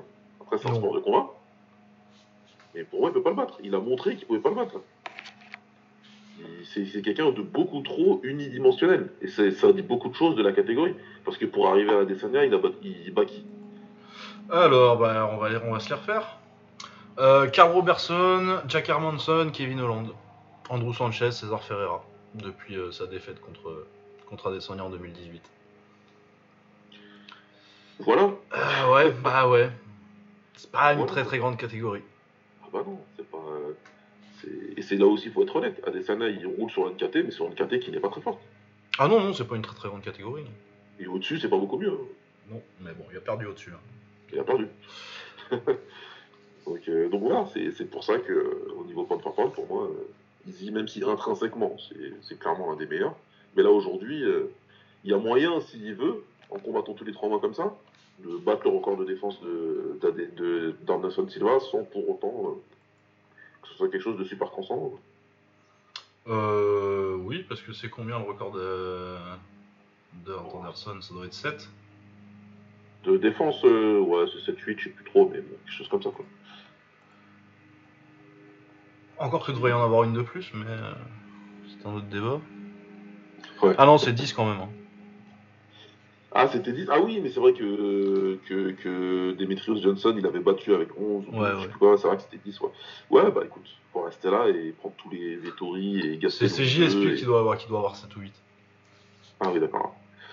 Les mecs, tu vas reprendre les mecs qui arrivent, et il va bien finir par reprendre Darren Till, enfin je sais pas. Ouais, Darren Till, il va reprendre, a priori là il va reprendre Whittaker, qui est le combat le plus intéressant. Ouais, et je le redis là tout de suite, comme ça les gens nous entendront, c'est pas parce qu'il a mis KO Whittaker au deuxième round la première fois, que Whittaker n'a aucune chance de gagner. Pour moi, Whittaker, ça reste le meilleur combattant possible pour Adesanya, le meilleur adversaire possible. Oui. C'est le plus dangereux, ouais. C'est vraiment le plus dangereux et il y a largement moyen qu'il gagne. Il y a largement moyen qu'il gagne. Faut pas déconner quand même. C'est assez marrant à voir comment il déchaîne les passions, ce mec. Moi honnêtement, je m'attendais pas du tout à ça en fait. Quand il arrive à l'UFC, moi je m'attendais à ce qu'il fasse des grands trucs, mais je pensais pas que ce serait un mec polarisant comme ça en fait. Ouais, voilà. Un mec aussi mainstream que ça, non. Moi, je pensais qu'il serait là, qu'il montrait, qu'il ferait son truc, et puis c'est tout, quoi. Mais de là à ce que, voilà... Mais puis, je pensais que ce serait un mec... je pensais que ce serait assez universellement un mec plutôt apprécié, en fait. Ouais. Bon, après, il a fait des trucs chelous, donc c'est peut-être... Ouais, non, c'est ça. Son trash-talking est devenu un peu chelou. Il trash-talk... Il a un trash-talking plus personnel à l'UFC qu'en kick. Ouais, donc kick, il parlait de lui, tu sais, c'était de la confiance en soi. Ouais. Enfin bon, bref, ça c'est des trucs, mais on s'en fout, c'est de la littérature. Bah c'est de la littérature ça quoi. Clairement. Mais voilà, je pensais que ce serait, vu le style, je pensais que ce serait plus une figure à l'Anderson en fait. Ouais. Dans la perception. Ouais. Bon, c'est pas le cas, c'est pas grave. Non, bah c'est pas grave, hein. Je suis très content, hein. Il fait quand même une très très belle carrière à l'UFC, hein. Bon, quand même. C'est quand même pas mal. Parce que du coup, il a combien de défenses, là, 3 ? Ouais, c'est ça, c'est 3. 3, ouais, bah oui. C'est la troisième. Tu peux être à 5 avant la fin de l'année, au rythme où il va. Donc ouais, non, ça peut grimper vite. Sur cette carte-là, il y a eu un excellent combat aussi, la perte de Brandon Moreno contre Figueiredo. Ouais, super. Incroyable. C'est une des meilleures perfs que j'ai vues depuis très longtemps contre un mec avec qui t'as fait un match nul juste avant. Que ce soit en anglaise, au sol. Vraiment, chapeau Brandon Moreno, premier champion mexicain de l'UFC du coup. Ouais. Et puis l'histoire est cool quoi. Le mec il est choisi dernier au TUF, il se fait cut après, il revient. Non, et puis en plus ouais le personnage est pour le coup vraiment sympathique. Ouais, c'est un mec super sympa. Voilà. Bah, il a été se faire une rasio au magasin Lego quoi. Ouais, j'ai bien aimé, surtout en tant que grand fan de Lego. C'était cool à voir. Mais ah ouais, ouais, t'aimes marcher sur des petits trucs en plastique tout le temps. Ouais. Ouais. Non, mais j'évite de rentrer dans leur chambre comme ça au moins. Ouais, non, c'est ça, achète-leur des Playmobil, ça fait moins mal au pied. Ouais, c'est clair. Mais ouais, non, ça se voit que c'est le bon gars. Bah, de toute façon, j'ai regardé, je regarde pas souvent ça, mais j'ai regardé, je sais pas comment il s'appelle ça, mais c'est le truc d'après-event, là, où tu vois les coulisses, là. Ouais, le Freeland Agony ou ce truc comme ouais, ça. C'est un de leurs meilleurs trucs, post, je trouve que c'est un des trucs les plus intéressants. Ouais, c'est super sympa. Et tout le monde est content pour lui, tu vois, tous les combattants qui le croisent, que ce soit les frères Diaz, Easy, justement, mais tout le monde, quoi. Tout le monde est content sur lui, pour lui, quand t'es un mec qui fait l'unanimité comme ça, ouais. T'as compris quoi. T'as compris que le gars est cool et c'est bien pour lui parce que c'est un Mexicain, comme t'as dit, c'est le premier champion de l'UFC mexicain, donc c'est pareil, c'est quelqu'un qui va pouvoir faire fructifier ça. Ah ouais, non, son interview à la fin là où il n'y en peut plus.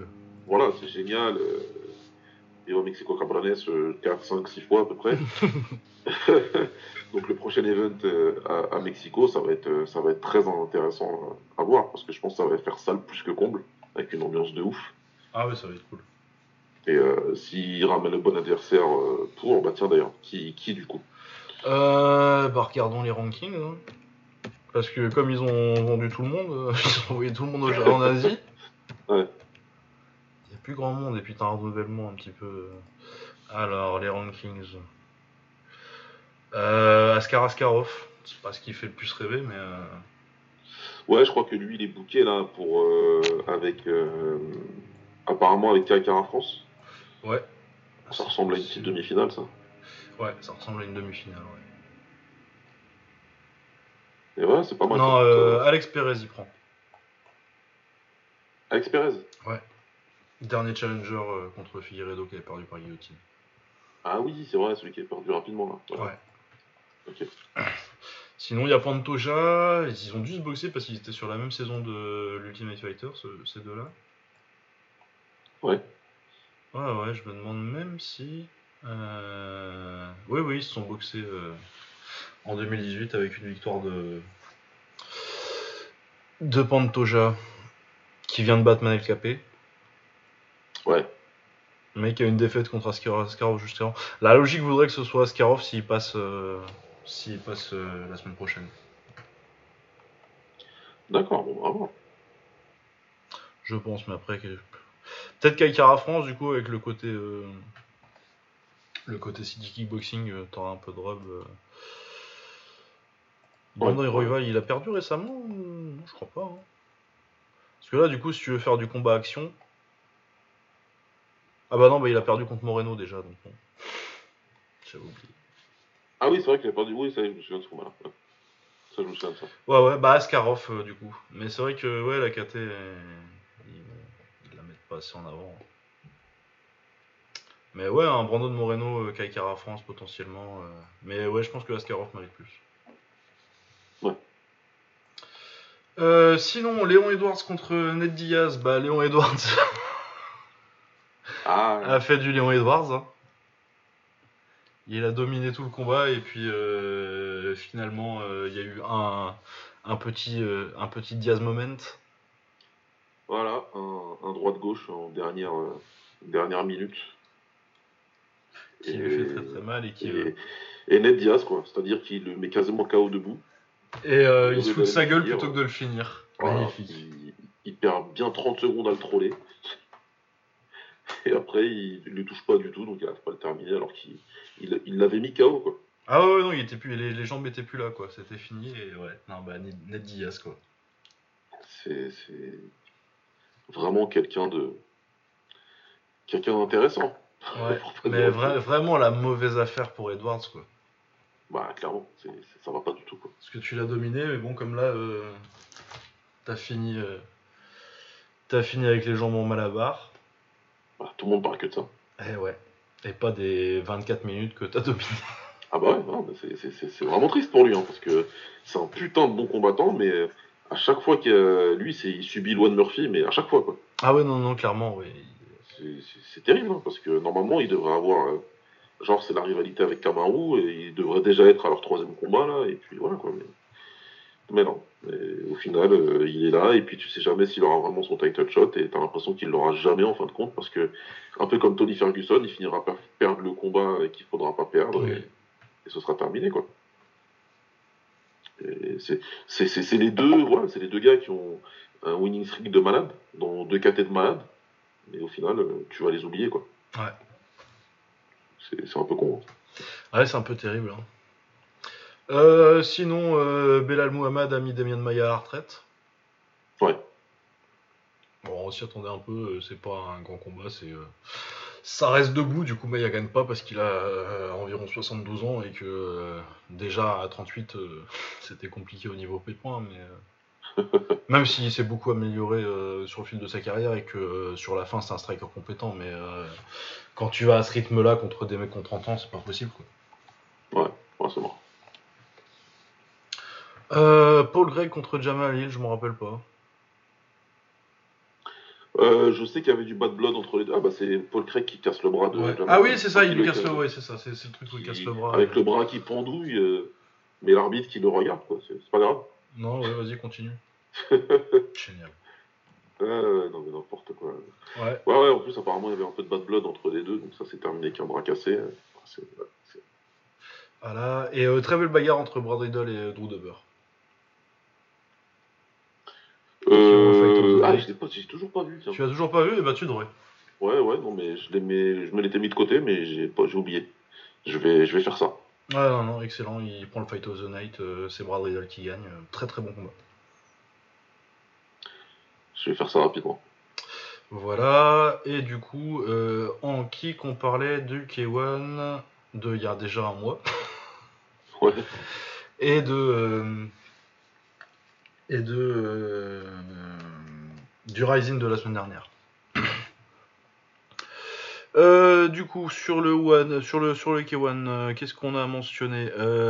Tatsuya Tsubakihara qui gagne assez tranquillement contre Shuei Kumura.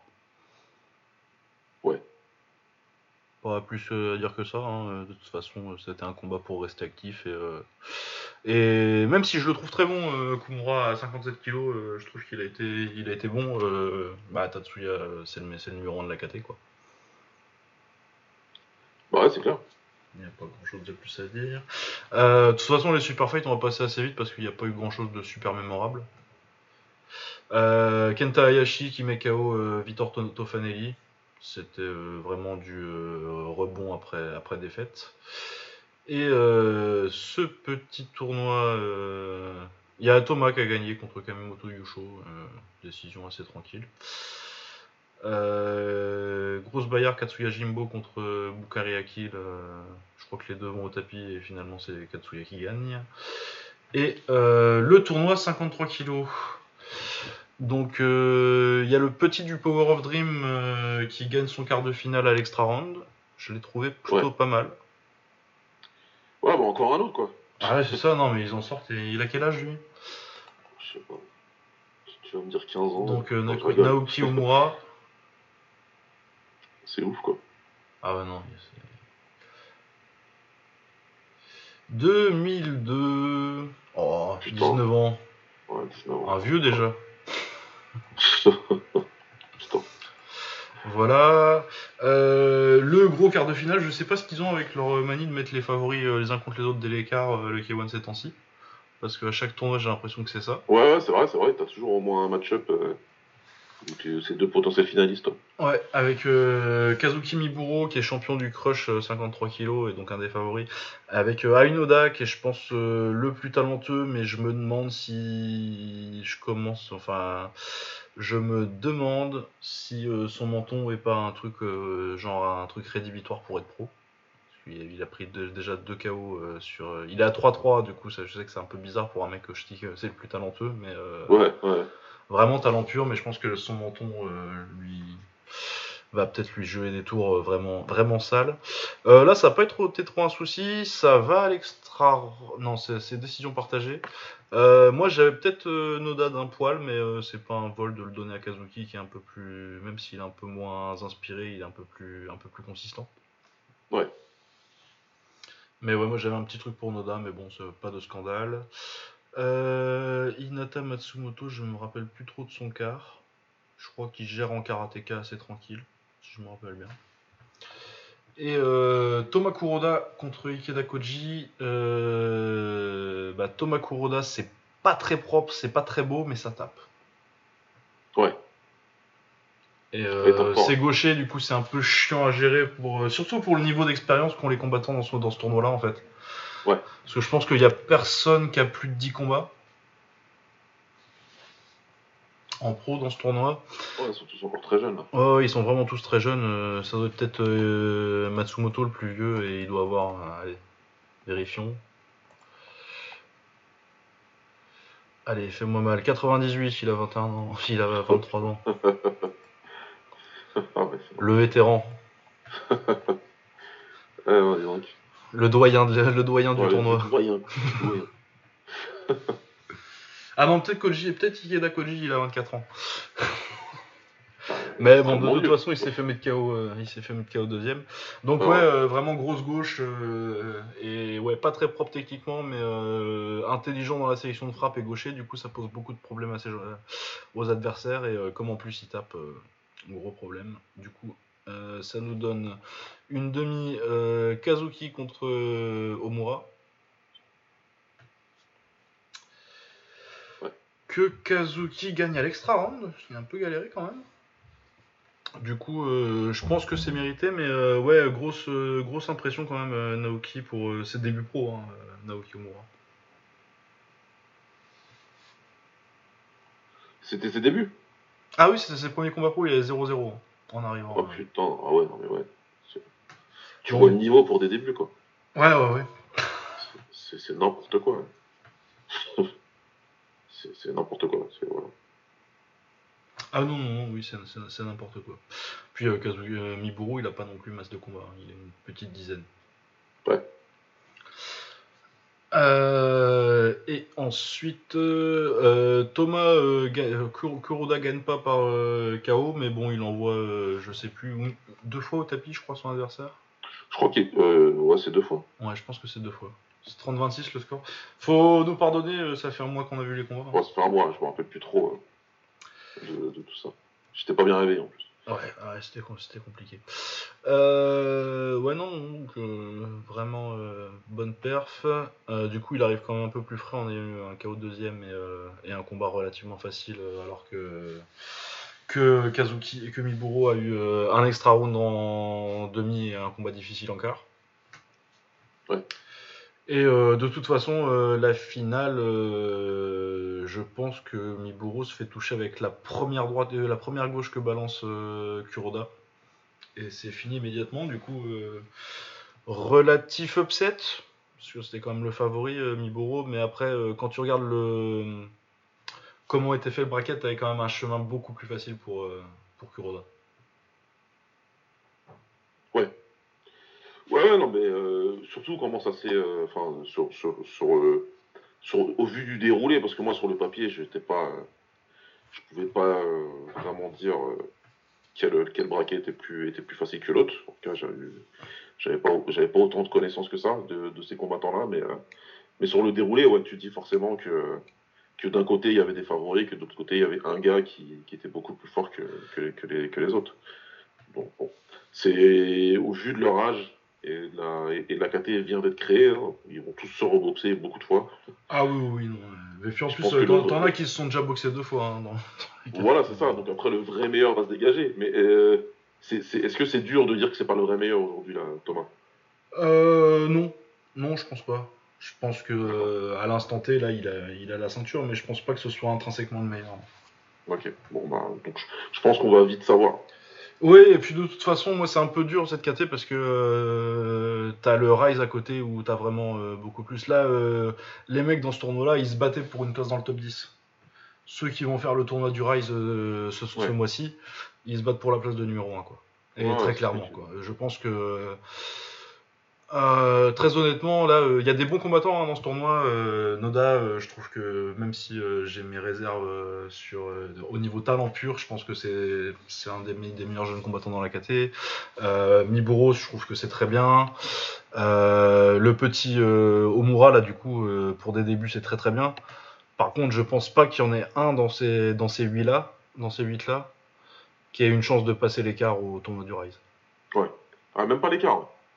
Ah, faudrait que je regarde qui qu'il y a dans le tournoi du Rise, mais de mémoire, il y a quasi tout mon top 10. Ouais, non, mais de toute façon, tu l'avais déjà dit à l'annonce du tournoi, mais ouais, non, mais même après que le tournoi soit passé... je vais regarder le tournoi... C'est des mecs qui seront au top dans 2-3 ans, là, le tournoi du K1. Vraiment, c'est ça aussi, ils ont une grosse marge de progression, je pense, les gars. Ouais, alors, du coup, le tournoi 53 kg du Rai, c'est Kazuki Osaki contre Issei Ishii. Il n'y en a aucun des 8 qui a une chance contre un de ces deux-là. D'accord. Kudai contre Shiro. Kudai, je pense qu'il les bat tous. Shiro, c'est quand même très établi. Mutsuki Ebata contre... À la limite, le seul que je vois avec une chance de perdre contre quelqu'un dans l'autre tournoi, c'est Kazane. D'accord, ouais. Sinon, Mandokoro, Tokitamaru, Mutsuki Ebata, Kudai, Shiro, Kazuki Osaki, Seishi, je pense que c'est trop établi et trop vétéran. Ouais, vétéran, quoi. Les mecs, ouais. Ils ont déjà beaucoup de combats et puis des combats difficiles. Donc, ouais, non, et je pense que du coup, en plus, ouais, vraiment... Je pense que vraiment, tu vois, les moins forts du tournoi, ce serait Shiro et Kazane. Ouais. Et Shiro, ça fait finale du tournoi de KT au-dessus, quoi. Ouais, quand même. Donc ouais, non, je pense que ce serait très compliqué. Dans 3 ans, je dis pas, mais là, en l'état actuel des choses, il y a quand même beaucoup de mecs que je mettrais devant les mecs du K1. Ils ont vraiment une KT en devenir. Mais je trouve ça super qu'il y a énormément de bons combattants dans cette KT et je trouve ça très bien que le Japon la mette en avant. Surtout qu'en plus, potentiellement, Nadaka devrait arriver dans ces poids-là dans pas trop longtemps. Ouais. D'ici un an ou deux, je pense. Ouais, donc 2 ans maximum, il est là, quoi. Donc... Bon, après, il y en aura qui... À ce moment-là, je pense qu'il y en aura qui seront montés en 55 parce que c'est vraiment... Par nature, c'est une KT de jeunes. Ouais. Avec des mecs qui restent pas forcément longtemps, mais ouais, non, c'est très bien que ce soit dans les organisations majeures au Japon. Ouais, c'est cool. Voilà. On parlait de quoi d'autre du Rising, et puis après on a fini, je pense. Hein. Ouais. Alors, Rising, on parlera pas du MMA parce que je ne l'ai pas vu. C'était le Rising 29. Mais moi, j'ai vu... Qu'est-ce que j'ai vu ? J'ai juste vu... Attends, je vais essayer de me remettre ça... Si, j'ai vu Imanari qui s'est rigolé. Qu'est-ce qu'il a fait, Imanari ? Il a perdu par décision ? Ouais, il a fait Imanari. Il s'est amusé. À un moment, il a tourné autour de... Enfin, il était en train de stalker son adversaire en faisant un dab permanent. Oh là là là là. Bon, pendant à peu près 30 secondes, quoi. C'est sur la chaîne YouTube du Rising, vous pouvez aller regarder. Hein. Ouais, c'est... Pareil pour le K1. Je sais pas ce que c'est Imanari, et je dis bien ce que c'est, hein. Pas qui il est, mais ce que c'est. Parce que lui, c'est tout un mood en fait, c'est pas juste un mec. Ah oui, non, c'est. Si tu sais pas et que t'arrives, tu regardes le combat, tu vas te dire oula, qu'est-ce que c'est que ce truc, qu'est-ce qui se passe ? Mais bon, ouais, sinon j'ai pas trop regardé le MMA, par contre, les combats de qui, quoi, je les ai quasiment tous vus. Bah, il y en avait 4 en même temps. Hein. Ouais. Bah du coup je parlais de Nadaka Bah oui bah regarde, il a combattu à 52 kg cette semaine. Ouais c'est à 52 qu'il était. 52 bah très bien, il est prêt là hein. Il arrive. Envoyez-le au Rise. Vous le changez, là, vous me virez Shiro du tournoi. Ou Kazané. Ouais. Encore que non, Kazané, c'est Team Tepen, tu peux pas le virer. Ouais, c'est clair. Bon, bah, virez Shiro. Et vous me mettez Nadaka. Ouais, Nadaka, bah, c'est un peu dommage que ça dure 40 parce qu'il est en train de dérouler tranquillement, hein, en taille tranquille. Les genoux, les petits tips, les petits balayages. Dès que tu t'approches en clinch, je te montre que moi j'étais en Thaïlande et pas toi. Ouais. Ah, ça c'était. Le petit, tu sais, où tu ouvres la porte et tu lui glisses la nuque du côté.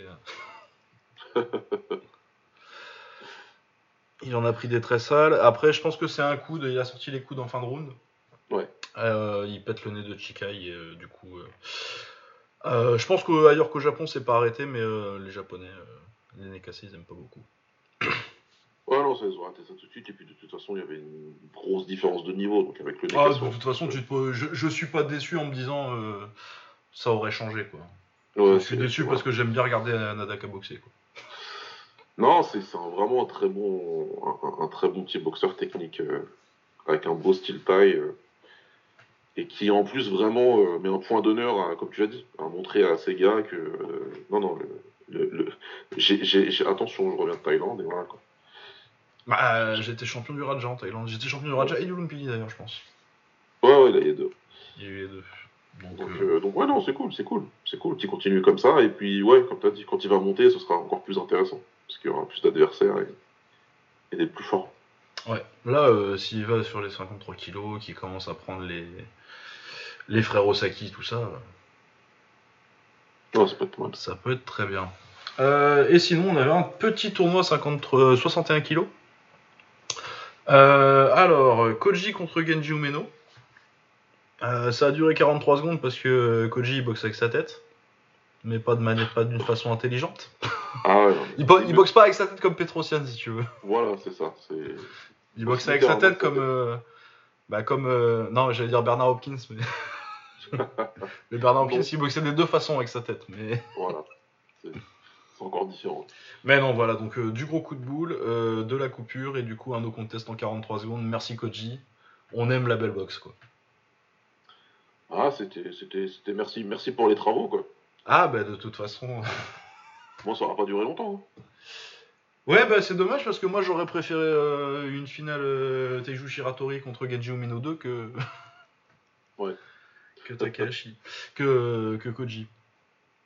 Sinon, Shiratori met KO en 1 minute 30 son adversaire du soir dans l'autre demi-finale. Donc, tu te dis comment ils seront frais pour arriver en finale. Et dès le début de la finale Shiratori contre Koji, t'as un top de la KT et t'as un mec qui est là parce qu'il a beaucoup trash-talké Takeru, quoi. Ouais, c'est un bon résumé. C'est malgré tout un gros nom, lui. Et voilà. Oui, mais je veux dire, au niveau du ring, c'est un kickboxer médiocre, Koji. Ah, clairement, ouais, clairement. C'est son nom, et son nom, il a obtenu comme ça, en trash-talkant les stars. Et puis voilà. Mais par contre, quand il arrive sur le ring, il n'y a pas du tout les skills pour aller avec. Ouais, il va au tapis directement d'ailleurs, et puis après, il y a une ou deux. Il touche avec un ou deux crochets parce que Shiratori fait pas non plus trop gaffe, et puis c'est ce qu'on disait sur les grands japonais qui sont pas forcément focus en premier sur la défense. Ouais. Et oui, donc il gère le combat tranquillement et. Et ouais, c'est dommage, parce que moi j'aurais bien voulu. Parce que ça rajoute rien en fait pour moi au palmarès de Shiratori d'avoir gagné ça en fait. Bah, ni à son palmarès, ni à son stock, entre guillemets. Ça change rien du tout quoi. S'il l'avait pas fait, c'était pareil. Oui, c'est ça n'a vraiment strictement. Si encore il avait battu. Ou encore que si Koji avait fait une vraie victoire contre Genji Umeno, parce que c'est vrai que ça a quand même été une belle victoire. Même si je pense qu'il aurait absolument pas battu Genji Umeno. Non, je pense pas. Mais voilà, un Genji Umeno 2, tu vois, c'est pas non plus un truc qui va changer. Il l'a déjà mis KO, c'est pas, ça va pas, ça va pas changer la façon dont on perçoit Shiratori, mais c'est quand même un truc où tu te dis, ouais, il l'a rebattu une fois, quoi. Ouais, c'est pas plus mal. Mais là, vraiment, je pense qu'il a, il a pris son chèque, tant mieux pour lui. Il a pris une petite ceinture sympathique, c'est mignon, mais sportivement, ça avait pas grand intérêt, quoi. Ouais, clairement. Et voilà, et je pense qu'on a fait le tour. J'ai pas vu le, j'ai pas vu le truc de Tenshin contre trois personnes. Ah si, j'ai vu, c'était. Bah moi, c'est surtout le round contre Osaki qui m'intéresse. Non, c'était sympa. Osaki, il a tenu la dragée haute. Non, c'est pas ça le mot.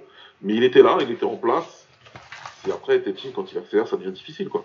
Ah oui, pour tout le monde. Ça devient difficile à suivre. Il est toujours aussi bon, voire meilleur à chaque fois. Il est rapide, il a le timing, il a ce qu'il faut. Donc c'est bien pour Osaki que c'était un round. Voilà. Ouais. Sinon, ça aurait été difficile dans les rounds d'après et assez rapidement. Oui, bah, c'est un 53 kg et Tenshin, ouais. C'est un 58 qui a énormément d'expérience, quoi. Donc, voilà. Donc, ça fait bizarre de dire ça alors qu'il a. Il a 22 ans. 22, ouais. 22. Ouais. Mais voilà, ce round-là, en plus, il a servi de vrai échauffement à Tenshin, et puis derrière, il était lancé, et là, c'est très dommage pour Hiroya et pour Tokoro. Ah, Tokoro, belle surprise. Ah non, mais c'est... Et je respecte vraiment le fait que tu viens, qu'il y a un beau chèque à prendre, et que tu viens le prendre. Mais celui qui a décidé d'appeler Tokoro, c'est un bâtard. Il faut dire les choses, c'est parce qu'on massacre pas des personnes âgées comme ça. Ben oui, surtout, je veux dire, Tokoro, à cet âge-là, et tu lui dis qu'il peut pas faire de grappling, t'es vraiment bâtard. Ouais. J'aime beaucoup Tokoro en plus. Je trouve que non, mais vraiment, pour le coup, moi j'ai toujours beaucoup suivi ce qu'il faisait, mais là quand j'ai su que c'était lui, je me suis dit, mais non les gars, ça ne peut pas. C'est pas bien. Et puis après, tu te dis, bon, c'est exhibition, donc enfin, exhibition, c'est pas vraiment exhibition, mais un peu quand même. Ouais. Et tu te dis, bon, Tenshin, il va y aller tranquille. Maintenant, lui il a bien appris son exhibition avec Floyd, justement. Et non, Tenshin, les exhibitions, c'est comme Takeru, il y va pour démarrer les gens. Hein. Ah, il a dit, il n'y a pas de pitié, moi je vais te massacrer, il l'a massacré, dans une ambiance un peu froide. Parce que les gens dans le public, je pense qu'ils aiment bien Tokoro aussi. Mais tout le monde aime bien Tokoro. Bah ouais, donc là c'était en mode ouais, bon, t'aimes bien Tenshin, mais c'est pas cool, quoi. C'est pas super cool ce que tu fais. Enfin bon, écoute, c'est le Japon, c'est comme ça. Ouais, il n'y avait pas d'autres kicks là-dessus, non. Non, ouais, du coup, qu'est-ce qu'on attend cet été ? Le tournoi du Rail, c'est bientôt, je crois. C'est pas cette semaine, parce que cette semaine, il n'y a environ rien. Vu que c'est le 4 juillet aux États-Unis, du coup, il n'y a pas de. Je crois qu'il y a juste que. Il y a un DIP au Japon. Un DIP, waouh! Ouais, ça existe encore le DIP. C'est vrai, on est en 2003 là, ou c'est quoi? Ah ouais, non, c'est ça, le Megaton GP.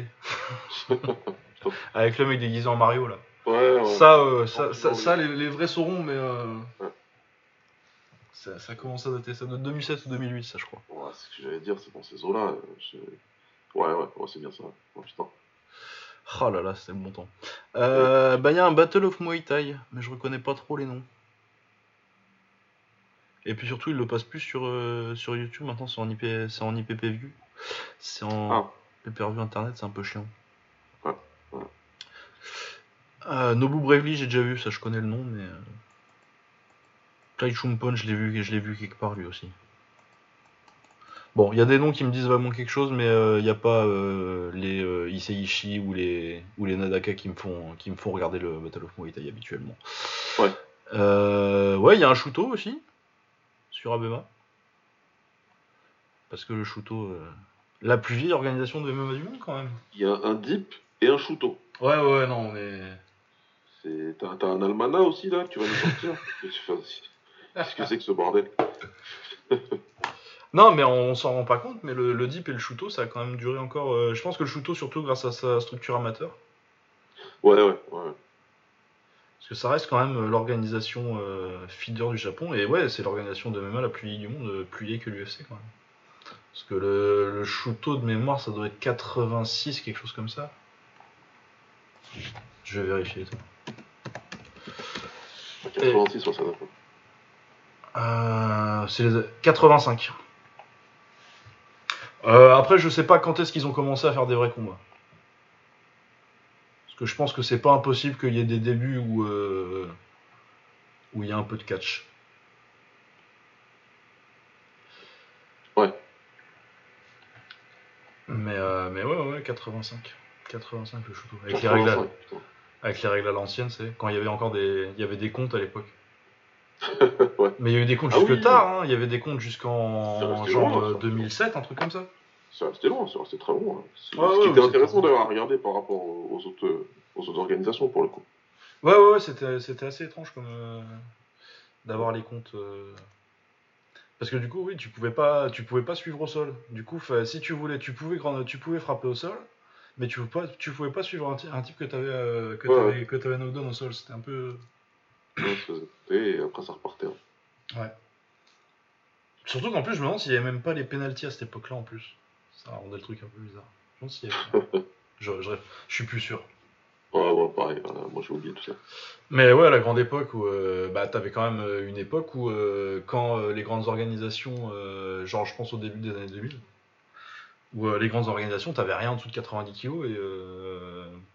Et du coup, t'as eu des combats très importants au Shuto du type. T'as eu des jeux avec Imansen, t'as Kanorigami, t'as Anderson Silva contre Sakurai. Contre Sakurai, parce que la première grosse victoire de Silva, c'est celle-là. Ah oui, vraiment. Et Sakurai, à l'époque, c'est le meilleur combattant du monde. Exactement. On parle pas assez d'Ayoto Sakurai. Ah bah moi, c'est mon combattant de MMA préféré. Ceux qui me connaissent le savent. C'est pas pour rien, quoi. Bah moi c'est Genki Sudo, mais Sakurai c'est pas loin derrière. Ah c'est... Bon Sudo c'est pareil, moi c'est un mec que je kiffe beaucoup, mais Sakurai ouais, moi c'est le mec qui a fait que je me suis intéressé un peu au MMA. Et j'ai regardé ses combats, je l'ai beaucoup suivi, et c'était un putain de combattant.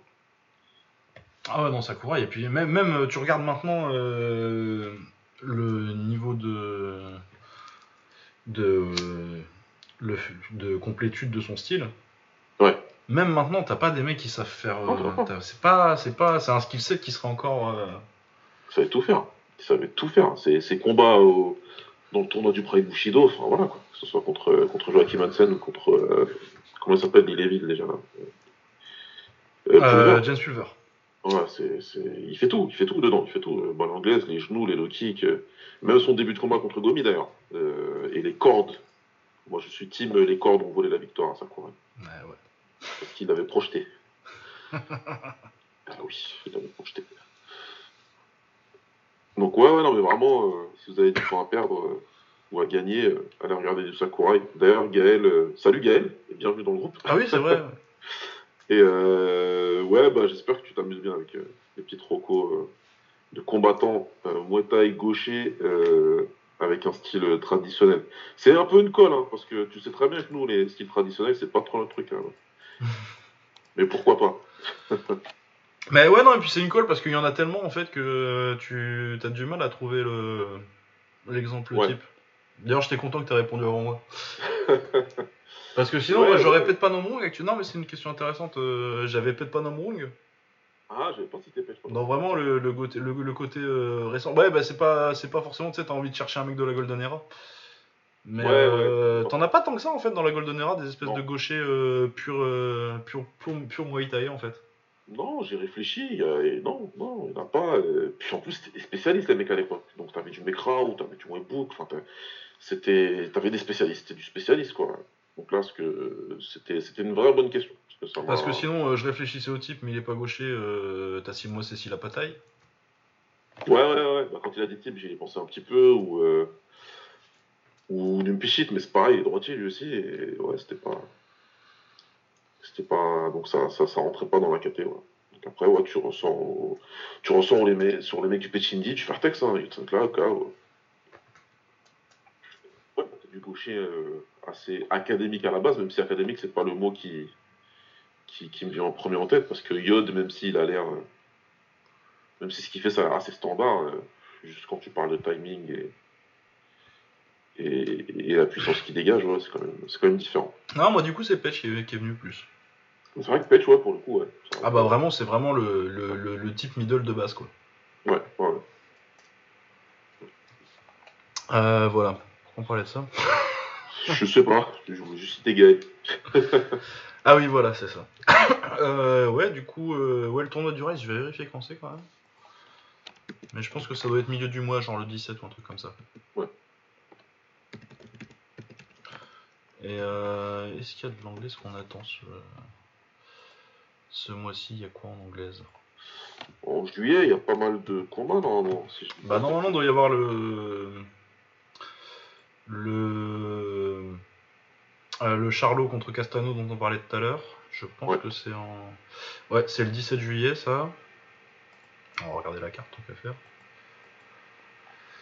Rolando Romero, Austin Gullet, ouais, c'est pas ouf. Le reste de la carte est pas cinglé. Il y a Tyson Fury contre Deontay Wilder. Ouais. Il y a Joe Joyce contre Carlos Takam. Oh là là! Il y a Robert Helenius contre Adam Kovnaski en Common Event de Fury Wilder. ça risque d'être intéressant, ça. Ouais. Ah, par contre, non. Effet à Jacques Bas contre Frank Sanchez. Ah, Jacques Bas, putain, bien. Ah, ça, c'est pas mal. Je pensais pas qu'on les verrait l'un contre l'autre si vite, d'ailleurs, ces deux-là. Ouais. Et Ramsès Barthélemy contre Alberto Puello pour le titre WBA intérim, parce qu'il y a 40 types WBA intérim. Tout le temps, partout. C'est clair. Non, bah on est quand même sur un joli petit mois. Et puis il y a Joe Joyce contre Carlos Takam aussi. Contre Takam, ouais, qui va être intéressant. Non, c'est bien. Ouais, et sinon, c'est à peu près tout ce que je vois comme gros combat ce mois-ci, mais c'est déjà pas mal. Ouais. Et puis évidemment, l'UFC 264. J'ai juste vu le main event, moi, parce que je m'intéresse jamais aux cartes avant la semaine. Gilbert Burns contre Wonderboy, dis donc. Gilbert Burns contre Wonderboy. Ah, faut lui casser les jambes, là, Gilbert. Ils ont cité Samiri Omar, ce combat, c'est vrai. En te citant aussi. Hein. Bah, évidemment. Évidemment, ça va avec. Ah, Nico Price contre Michel Pereira, c'est pour toi, ça. Oh putain, bien. Ah ça, clairement, c'est pour toi, ça. C'est... Ah oui, oui. Tu notes l'heure, la date. Ah bah ça, ils ont pensé à moi quand ils ont fait ce combat-là, bah merci bien. Ouais. Idato Puria, je l'ai pas encore vu boxer, mais il a 10-0 et il prend Ryan Hall. Ah. Donc a priori, ça peut être intéressant. Et Carlos Condit contre Max Griffin, parce que Carlos Condit est toujours là. Carlos Condit, ah ouais, ouais, ok. D'accord. Ça doit faire longtemps qu'il a pas gagné, Carlos, là. Ah non, il a eu 2 victoires de suite. Si, il avait gagné, là. Oui, si, il a gagné contre Matt Brown et contre Kurt McGee. Bah, contre d'autres retraités, quoi. Ouais, non, mais voilà, s'il reste là pour faire ce genre de combat, c'est bien, c'est bien. Oh, bah là, c'est plus jeune, quand même, l'adversaire. Griffin, c'est du milieu de KT, mais c'est un peu plus jeune. Ça fait un peu le combat pour voir si t'es capable, de rester pas d'avoir un autre run, mais voilà, de rester là, vraiment... Bah, de faire l'action fighter de milieu de carte, quoi. Ouais, voilà. Parce que, ouais, là, la série 2016-2018, 5 défaites, 3 soumissions. Ah ouais. Ça picote, mais je pense qu'il a dû prendre sa retraite à un moment, quand même. Oui, c'est ça, il a pris 2 ans après. Ouais, il y a 2 ans, il a rien fait, ouais. Ouais, il y a 2 ans, il a rien fait. Bah, visiblement, ça lui a fait du bien, quand même.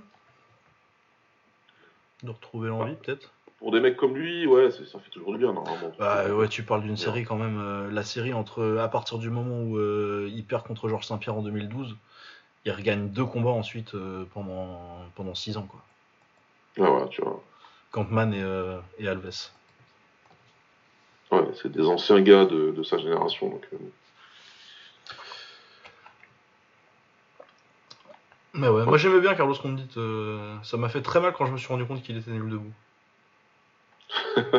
Ah non mais vraiment, je me rappelle quand j'ai commencé vraiment à comprendre ce que je regardais et que je me suis repenché sur les combattants que j'aimais bien avant, il y en a 2 qui m'ont fait très mal, c'est Shogun et c'est Carlos Condit. Ça j'ai fait. Shogun, c'est à cause de Moro Ranallo, ça. Ouais, non mais clairement ça. Ah lui, avec son combat contre Rampage là où il nous explique que Shogun c'est un master du Muay Thai. Ouais. Ah ouais, moi j'étais un peu plus vieux déjà, je combattais à l'époque, donc ouais, moi, quand j'entendais dire ça, je comprenais pas trop, quoi. Bon ouais, il s'est clinché, il s'est envoyé des genoux, mais calmez-vous, quoi. Après, bon, moi, je kiffe Shogun, hein. Quoi qu'il arrive. Ah oui, oui, non, non, et puis je les aime toujours d'amour, les deux, hein, mais... Ouais. Mais c'est vrai que, ouais, tout, ça fait drôle, ouais. Ça fait drôle pour le coup. Je te dis, ah, mais en fait, leur pied-point, il est pas si ouf que ça, en vrai. Même pour du MMA. Ouais, bah, ouais, malheureusement. Mais ouais, c'est les désillusions de jeunesse. Je me suis rendu compte que Michel Bastos n'était pas le meilleur joueur du monde. Ah, tiens, moi, quand j'ai suivi l'anglaise, à partir de 2003 à 2004, je pensais, j'ai cru pendant quelques semaines que Floyd Mayweather c'était le meilleur boxeur de l'histoire, et puis après, je me suis instruit. Ouais, ouais. Mais moi, j'étais très anti-Mayweather au début. Ah ouais? Ouais, je sais pas, j'étais un peu con quand j'avais, je sais pas, 15-16 ans. Non, enfin 2003, non, c'est un peu même après, hein, parce que je suivais pas spécialement l'anglaise un petit peu, mais quand il bat, quand il fait la misère à Zab Juda et tout, là je me dis putain. Non, je me rappelle que j'ai soutenu au père d'un pote que Deloya avait gagné, et puis après j'ai rematé le combat 2 ans plus tard et j'ai fait. Franchement, je te jure, j'ai été m'excuser. Ah bah. J'ai dit, j'ai été voir mon pote, j'ai dit tu diras à ton père, je disais de la merde. Mais au moins il y a une évolution, hein. Il y a encore des gens aujourd'hui qui pensent que Deloya a gagné. Okay. Il y a des gens qui évoluent, mais pour le coup, j'ai revu le combat il n'y a pas longtemps, parce que ça m'arrive souvent de me refaire des combats de Floyd quand je m'ennuie. Et ouais, bon. On peut le regarder ensemble si vous voulez.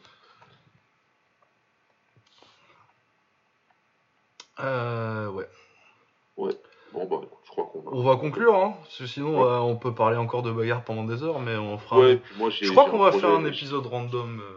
On va faire un random, ouais. De toute façon, on va faire un truc, on parle tout et n'importe quoi. Et là, j'ai un projet Mbappé à aller m'occuper. Ah oui. On est tous impliqués, Lucas. Nous sommes tous impliqués là-dedans. Ouais, non, ben oui, il faut... C'est la retraite, hein. Faut faire attention à ses actifs.